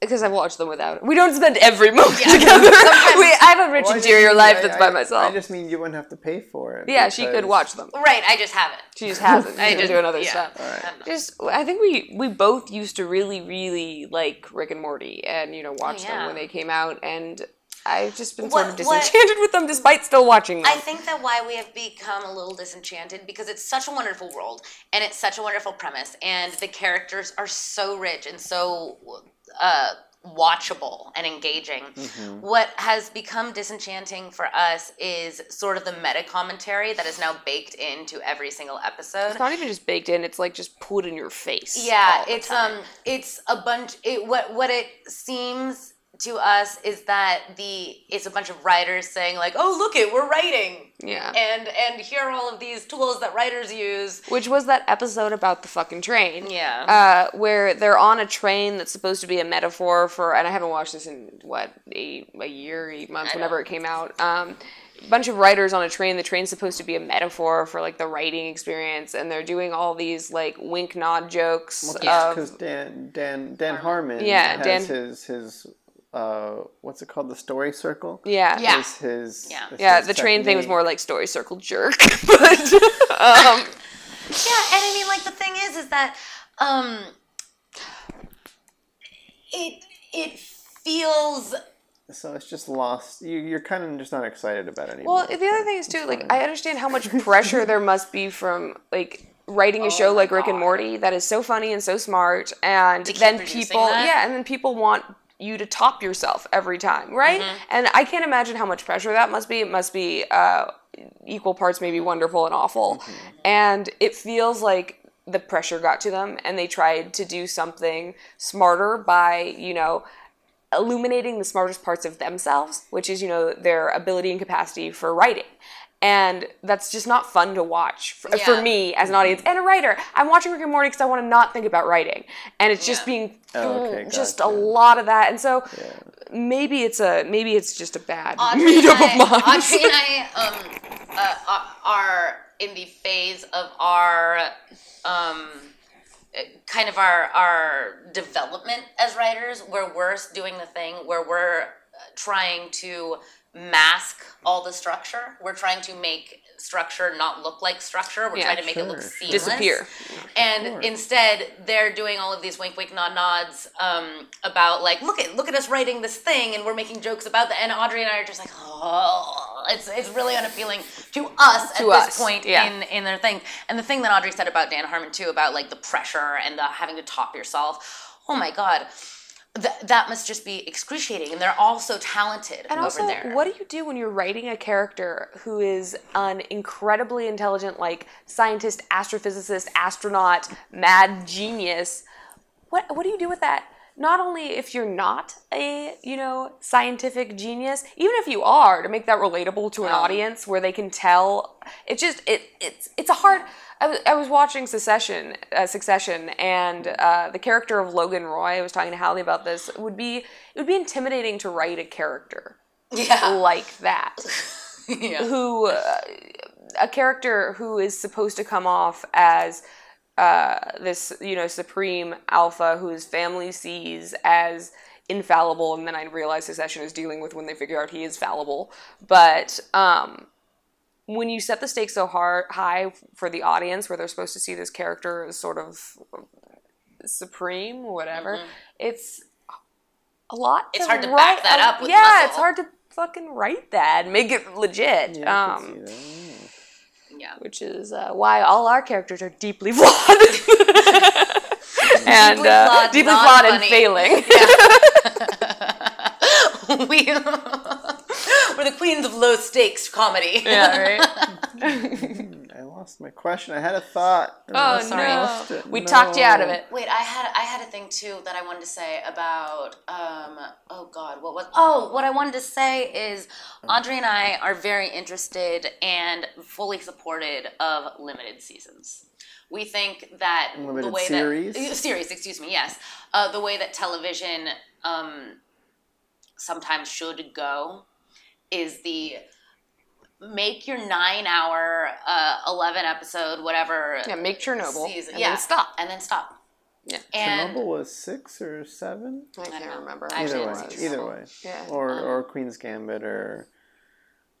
Have, the point is, Yeah. it's a concise story Yeah. stretched out over an eight-hour period versus your Yeah. hour and a half to two-hour Exactly. feature. which And- is so nice that film like television is And it- allowed to and do it just that ends Yeah. versus uh, Yeah. where you're just trying to make good art as opposed to just trying to fill hours on a television or make set. money. You know, Yeah, Which- yeah. one of our very favorite limited series, um, which Audrey introduced me to, is Sharp Objects.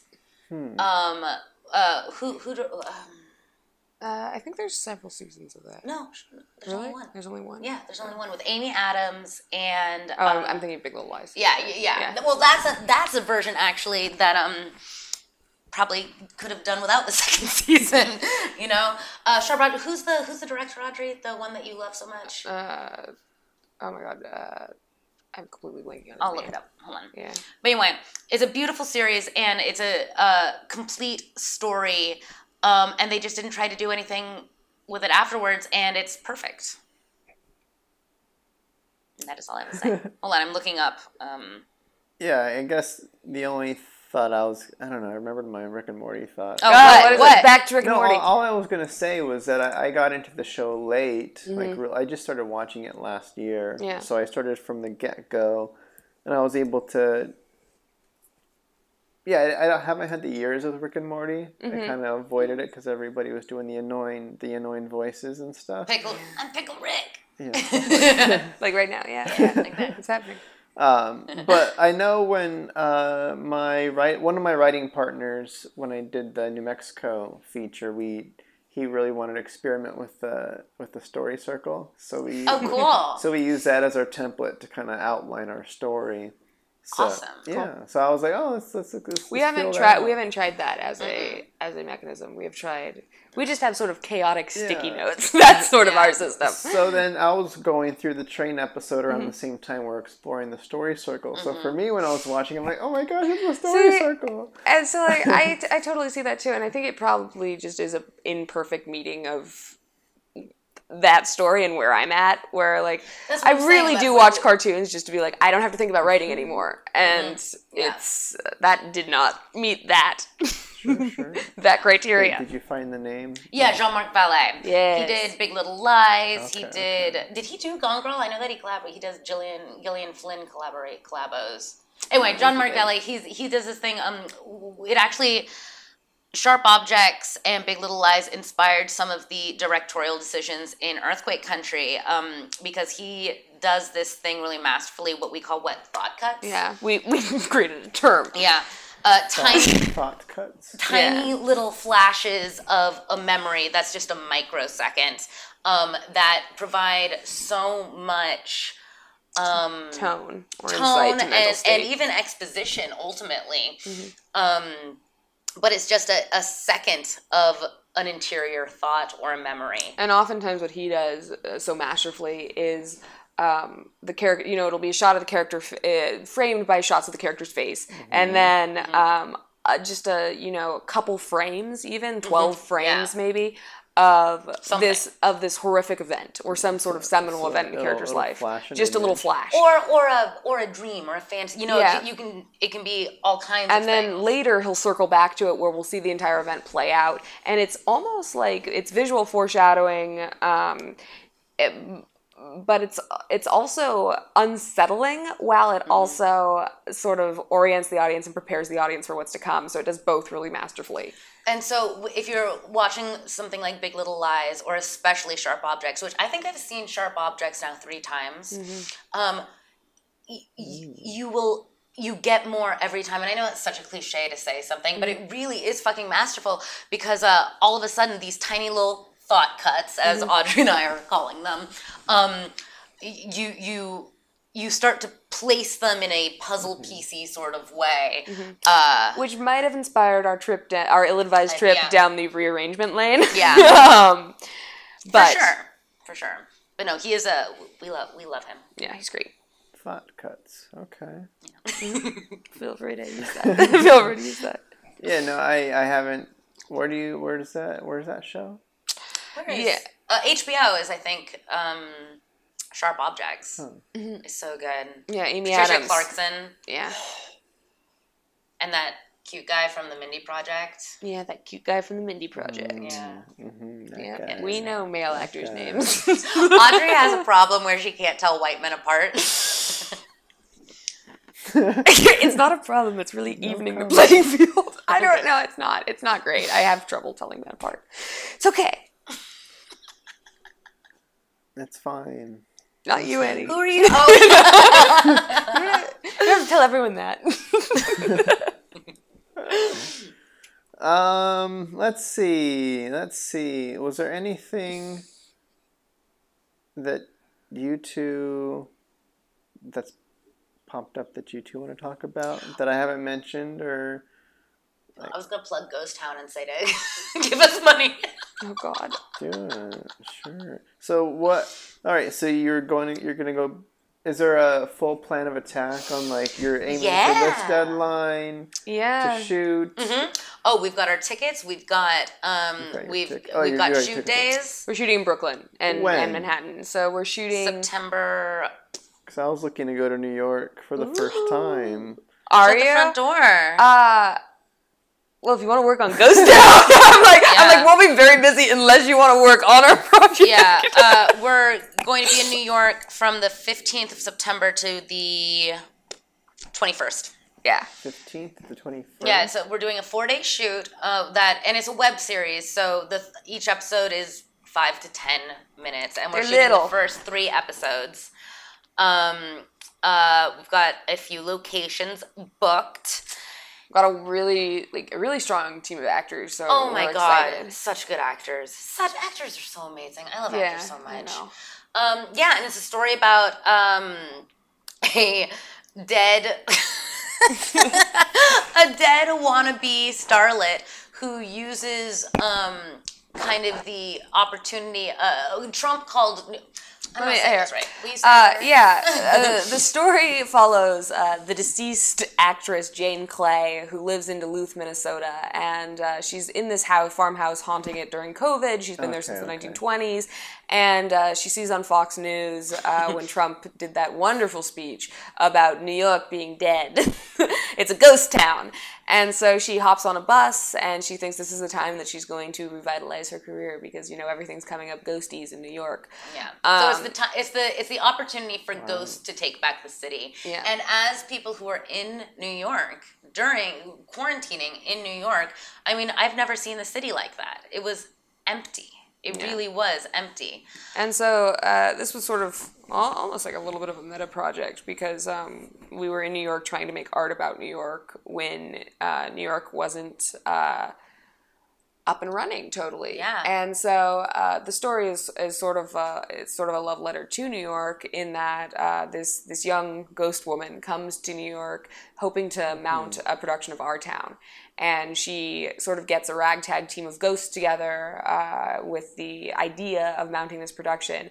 But before they'll agree to mount her production, uh, hijinks ensues when they all insist on solving their unfinished business first. Jane Clay is going to help them.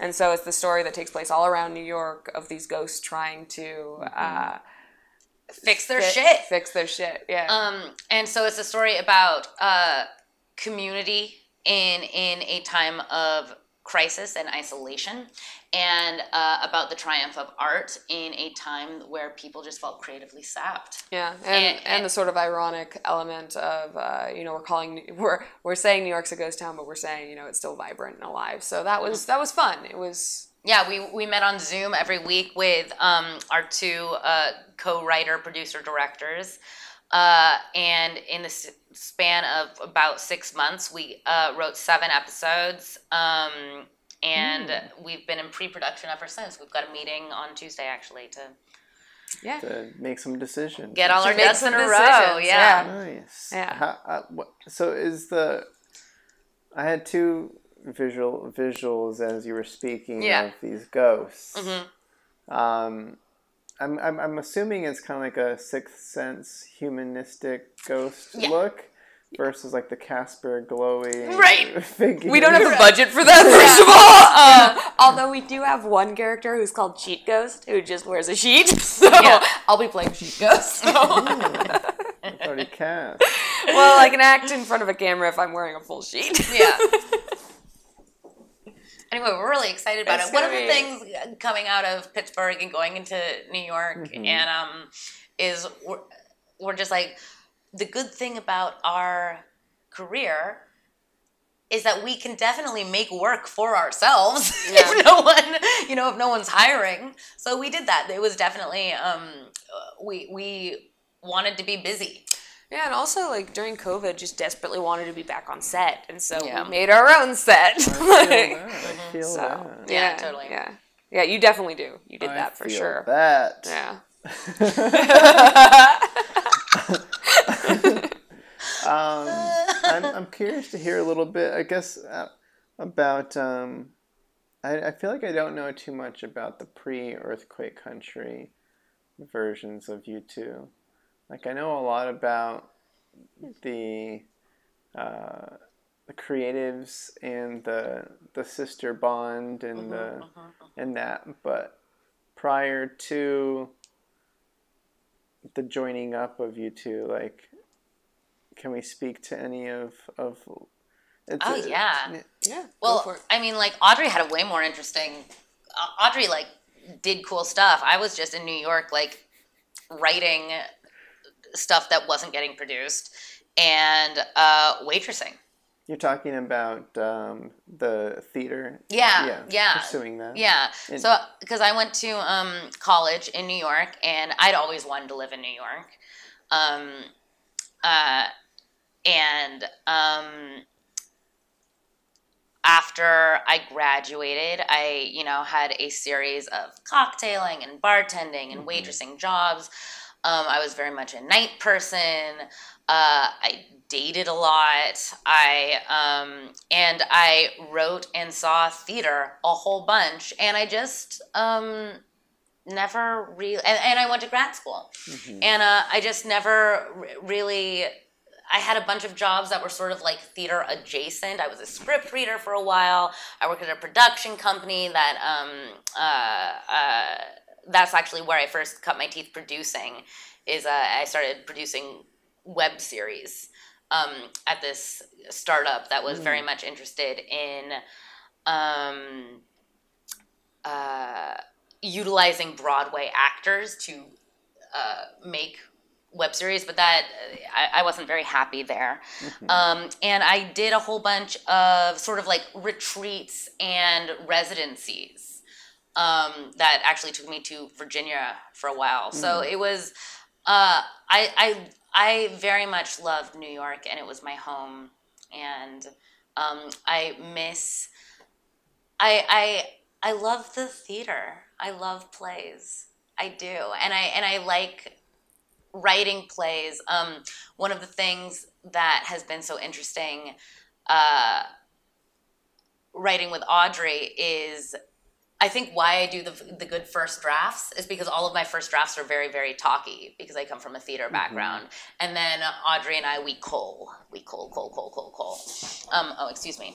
Um, but yeah, I was immersed in, in playwriting land in New York. Yeah. So when you say the ret- retreats and uh, and what was it residency? Residency. I had a residency at a um, wonderful theater company in Lynchburg, Virginia called Endstation Theater uh, for three years. And so for three summers in a row, I spent uh, time there. Yeah, writing uh, writing plays. Yeah, Sure, it was sure. basic. Yeah, it was. They, they basically. Um, I actually uh, did a couple edits of Earthquake Country there, and I was writing another play uh, called uh, "I Learned to Swim at Miller Park Pool," um, which has had some readings. Uh, it, it was wonderful, and I met a whole bunch of people who were like sort of in my playwriting orbit there, including an ex-boyfriend.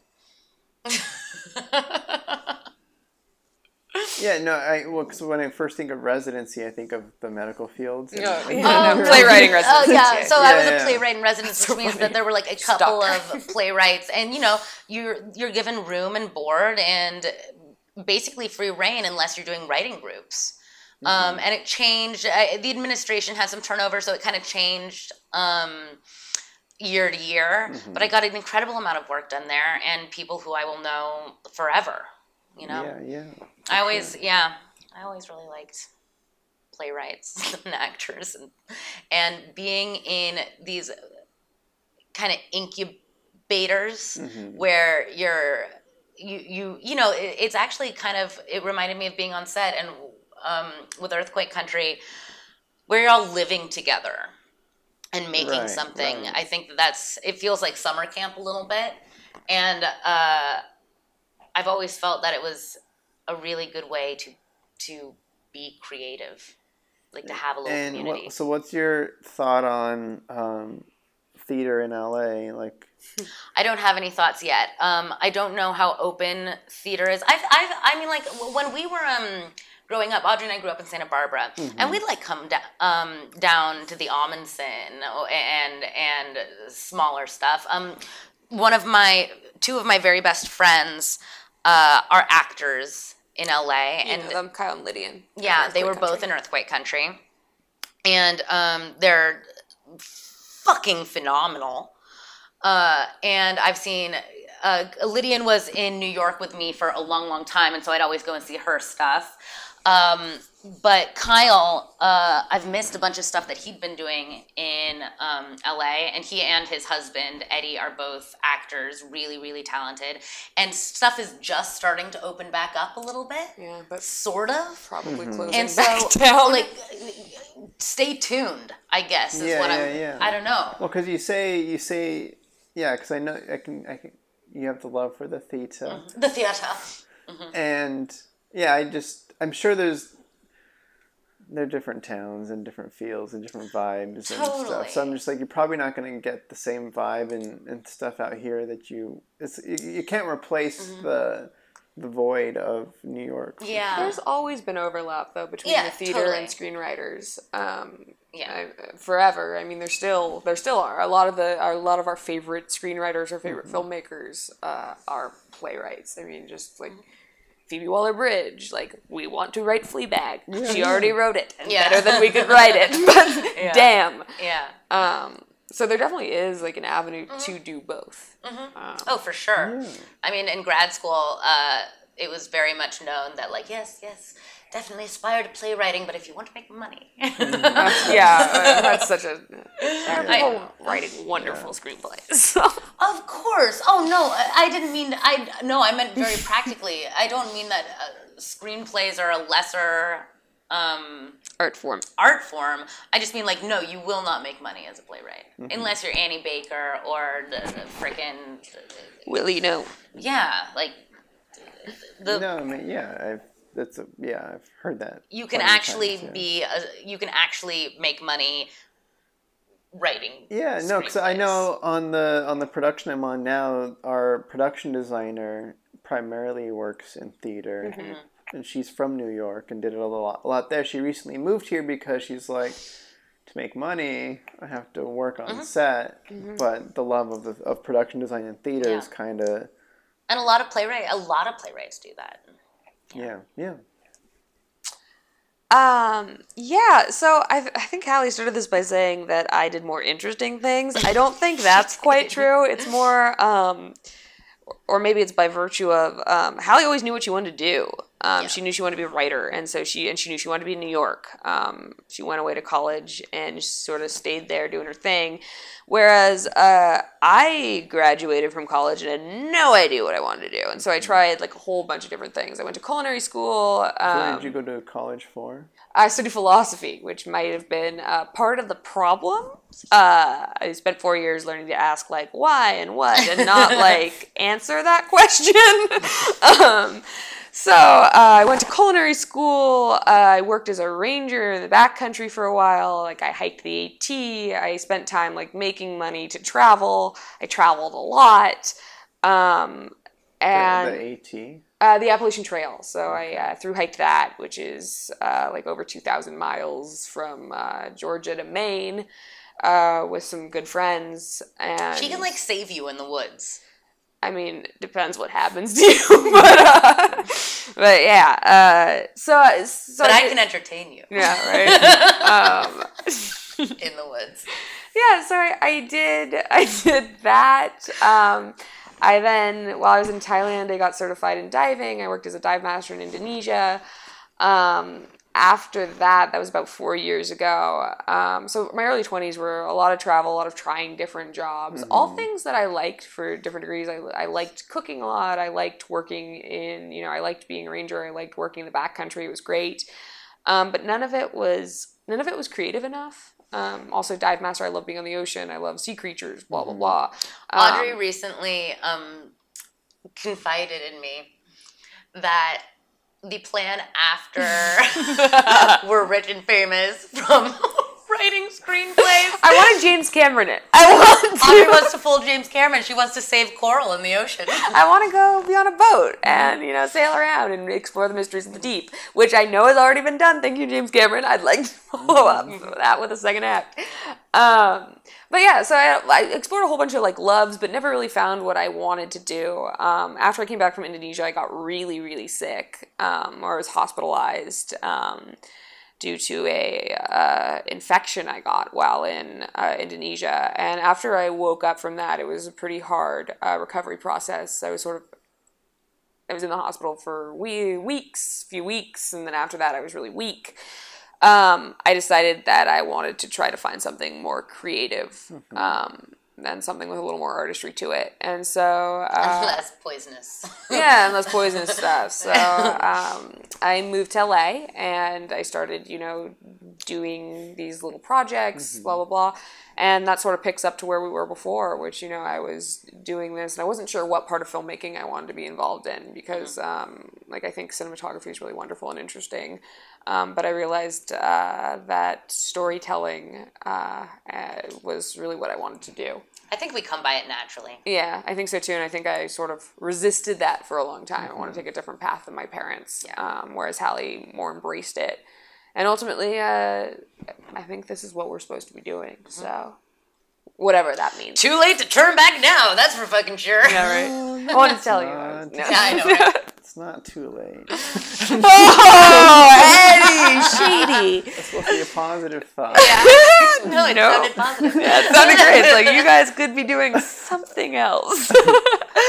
So, uh, as you're finding yourself through all the uh, the world exploration, how how how did you determine where you'd be hopping next and what you'd be doing next, or I mean, I honestly, I was following very much just what I wanted to see and what I could afford. like in the moment? Or do you have a thought on? Yeah, I did actually. What I what um Audrey as a little kid was always the uh she always loved creatures. I do love creatures. She loves creatures. And um like she always had like a fucking frog in her hand or a lizard or something, you know, when she was little. And what I have noticed about her travels is that everywhere she's gone, she, she has a story attached to some little creature. Like I remember the first time Audrey saw uh, the sea turtles coming up through the, the sea turtle hatching and blah blah blah. Yeah, when I the first day I was in Indonesia, and I spent um, you know more like I spent more the better part of a year there. Um, I was on the beach before I started my job at this dive shop, and literally under the table I was sitting at with my dive partner, like having a beer.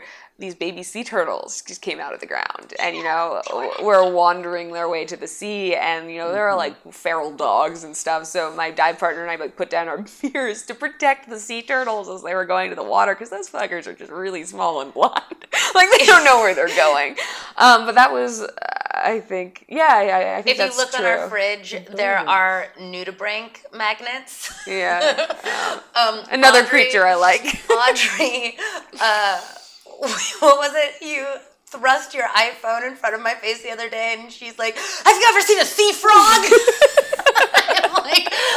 Like, "What the not a sea frog, a frogfish. a frogfish. This one is a hairy frogfish. This is a frogfish with ten legs. So, is, you know, like, yeah, like you're right. If there were another career path for me, it would like marine biologist probably would have been cool. Um, but I think like in my in my old lady retiring years when I don't have children, but you know I have a lot of you know badly trained dogs. We'll all get on a boat together and go off and look at the frogfish. Uh, Sounds yeah. adorable. Until then, stories about the frogfish. Stay Yeah. tuned. yeah.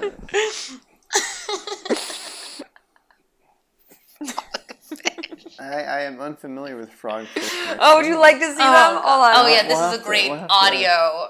Oh, they're so. If you could just, yeah, if there was a video of just frogfish, You that can would you be. can describe it to. f- uh, So there, to- there are two different kinds of frogfish. There are hairy frogfish and regular frogfish. Regular frogfish just look like snot, but like in really flamboyant They're mucus colors. monsters. They're mucus monsters, and but they have little my. feet, so they walk across the ocean floor, and they're ambush predators. It so, looks like a big loogie with eyeballs. but cute, like a, cute loogie. a cute spotted loogie with sort of undifferentiated foot. things. yeah, yeah. yeah. And then there's hairy ones, which are just they look like um like a wig what became sentient, which is uh which is nice. Yeah, a wig became sentient. yeah. They got like a little flipper, sorta. Yeah, it's very bright too. Orange. They're Yeah. great. They're great creatures. They're cool. Orange. And We may have one as a pet one day. do. I mean, one thing I, I do think that there may be an axolotl pet in our future. I do like axolotls. What's an axle? Axolotl, an axolotl. So axolotls are little amphibians, and they live in one uh, lake in Mexico, uh, by Mexico City, and uh, they are endemic to Mexico, but became incredibly uh, endangered because uh, they're amphibians. So they all the toxins go through their skin. They were also overfished because they're blah blah blah, and their territory is being encroached upon. But they're popular like weird pets now. yeah, people breed them as pets now, and they uh, live in little tanks.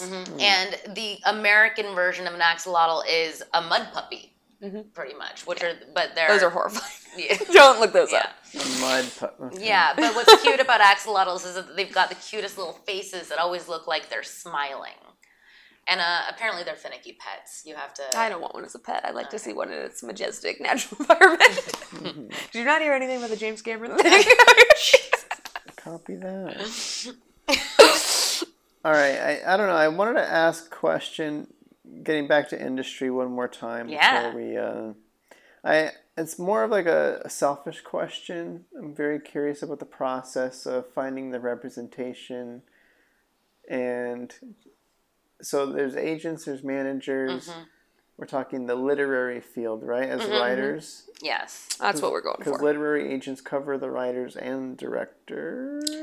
Or they're just They writing, can. right? Yeah, they can. I mean, a manager is someone who's basically like along for the ride of your whole career. Well, yeah. You know? I know. I spoke with a manager once, a literary manager, and and, and I I like the idea of it for sure. Where it's like, all right, great, you're going to help me and my writing partner kind of hone in our stuff and Mm-hmm. make sure it's in proper formatting for the treatments and Mm-hmm. our lookbooks and or whatever the whatever the case is with Sure. with format. I don't know, whatever. Yeah. Whatever the industry is looking for in that moment, they're more in the know of, of how to Yeah, we just had we just had an agent describe to us sort of uh, because that's a question we keep having because people define managers and agents differently like every time we talk to Yeah. someone and so uh, this agent just said that uh, the manager is more of the dental hygienist Oh, right. in that uh, they are the person that comes in and you know fi- does an assessment before the dentist the agent comes in Yeah, yeah, yeah. and you know cleans things up uh, tells you takes a look at all your shitty ideas and culls the bad ones Mm-hmm. and encourages the good ones before you present these really polished products to your agent who then you know Tries to sell 'em. tries to sell them Yeah, because Um, unless it's ready to sell, they're not going to help develop it. yet. Totally. yeah, Yeah. definitely um and and so i think we definitely need both that's Yeah. the idea Mm-hmm. um And, and um, w- what we were doing in New York is literally cold calling. Well, not cold, cold emailing people. which shockingly got some responses which I know, is a couple. is very surprising um Uh, Well, and the you know, what was mentioned in the how did you? What So, was, uh, Uh, so what con- we said is um, we are a sister writing directing team. Uh, we have a movie that is coming out. We had a link to our website and we had a link to the trailer for Earthquake Country and then uh, the pilot script. and a, and a pilot script, uh, Dead Planet.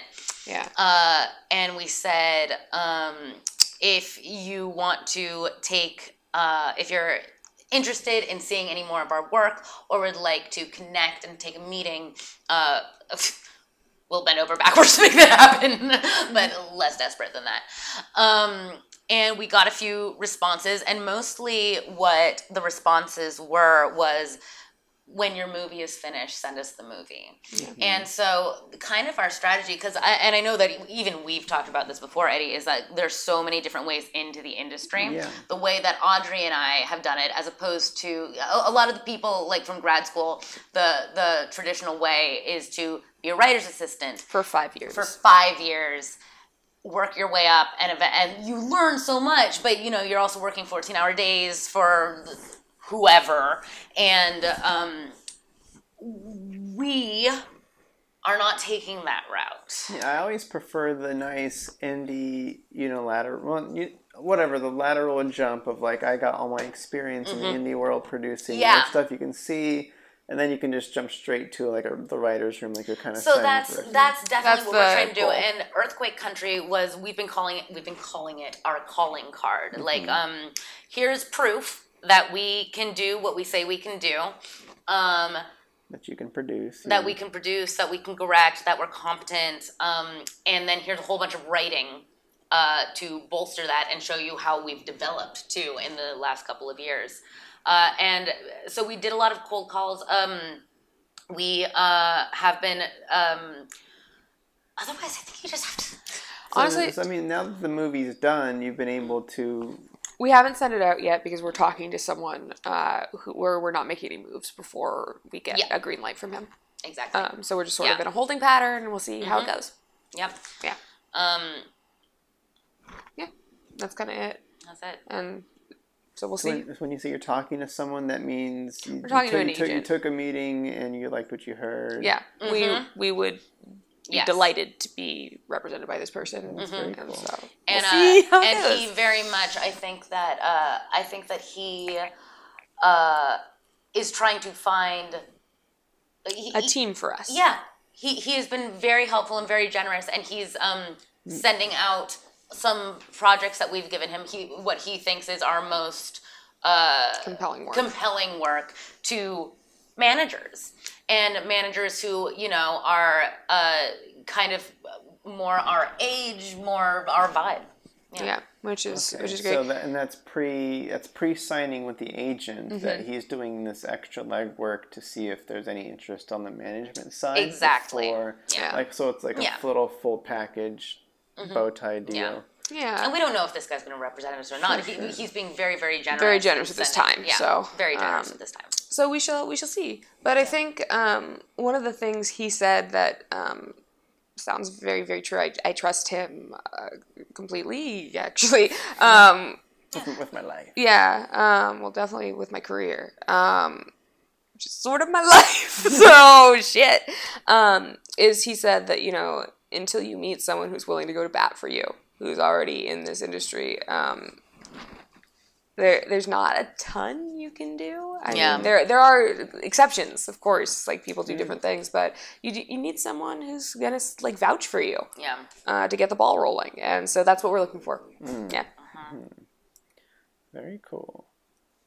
Faces. don't know. okay. Wow. That's yeah. yeah. Let's see how it That was goes. great.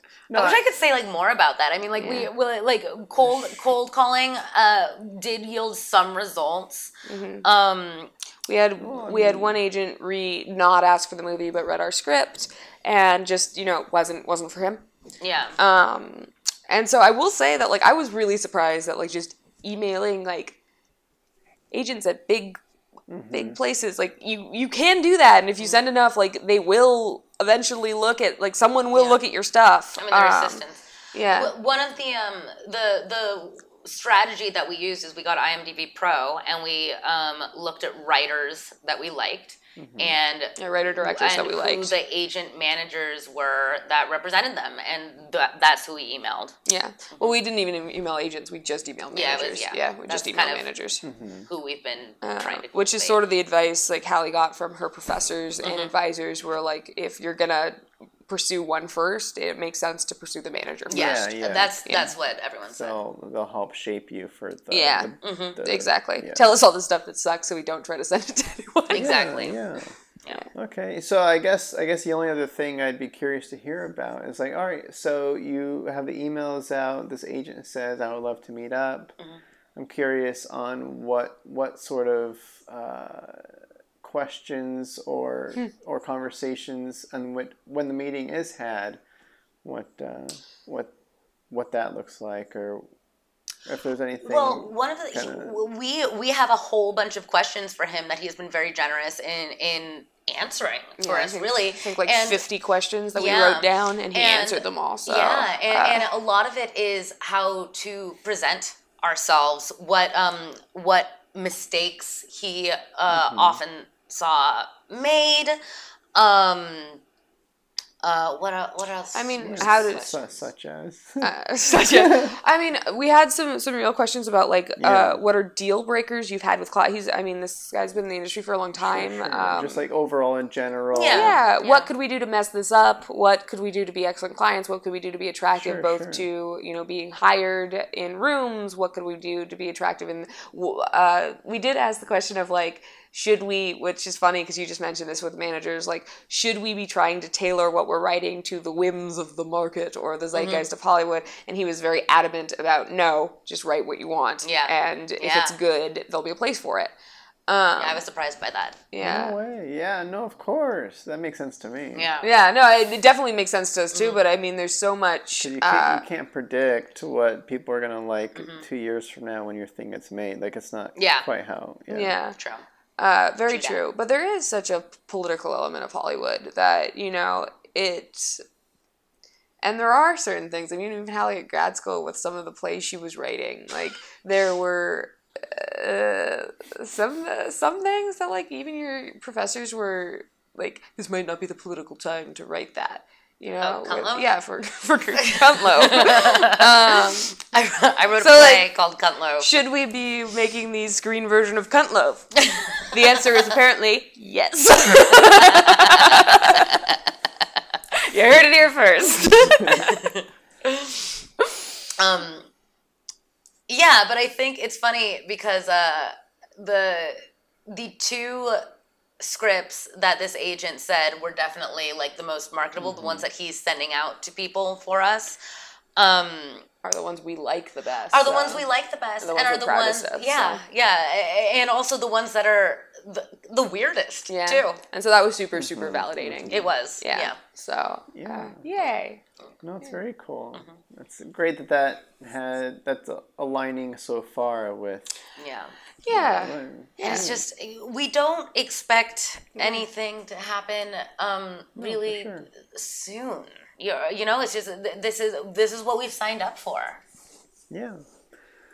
No, it's very exciting. I like it. it is exciting. I like it. Um, like I don't know. On, on that on that note, I think I think it's it's been a grand time. It certainly has. Yeah, thank you for coming over and for Yeah. asking us these uh, questions. Yes, thanks for having me over. Uh, I guess last very. I usually ask for people's socials, for people can follow you, but that's not the case here. The McPhersonsisters.com. Yeah, yeah. That's a website. that's our website. Yep, that's our website. great. Check it out. Check out the website. Mm-hmm. Check out our Indiegogo campaign for Ghost Ghost, Town. Town. Is that on the website as well? it actually isn't on our website. We'll put it on our website today. Do it. Yeah.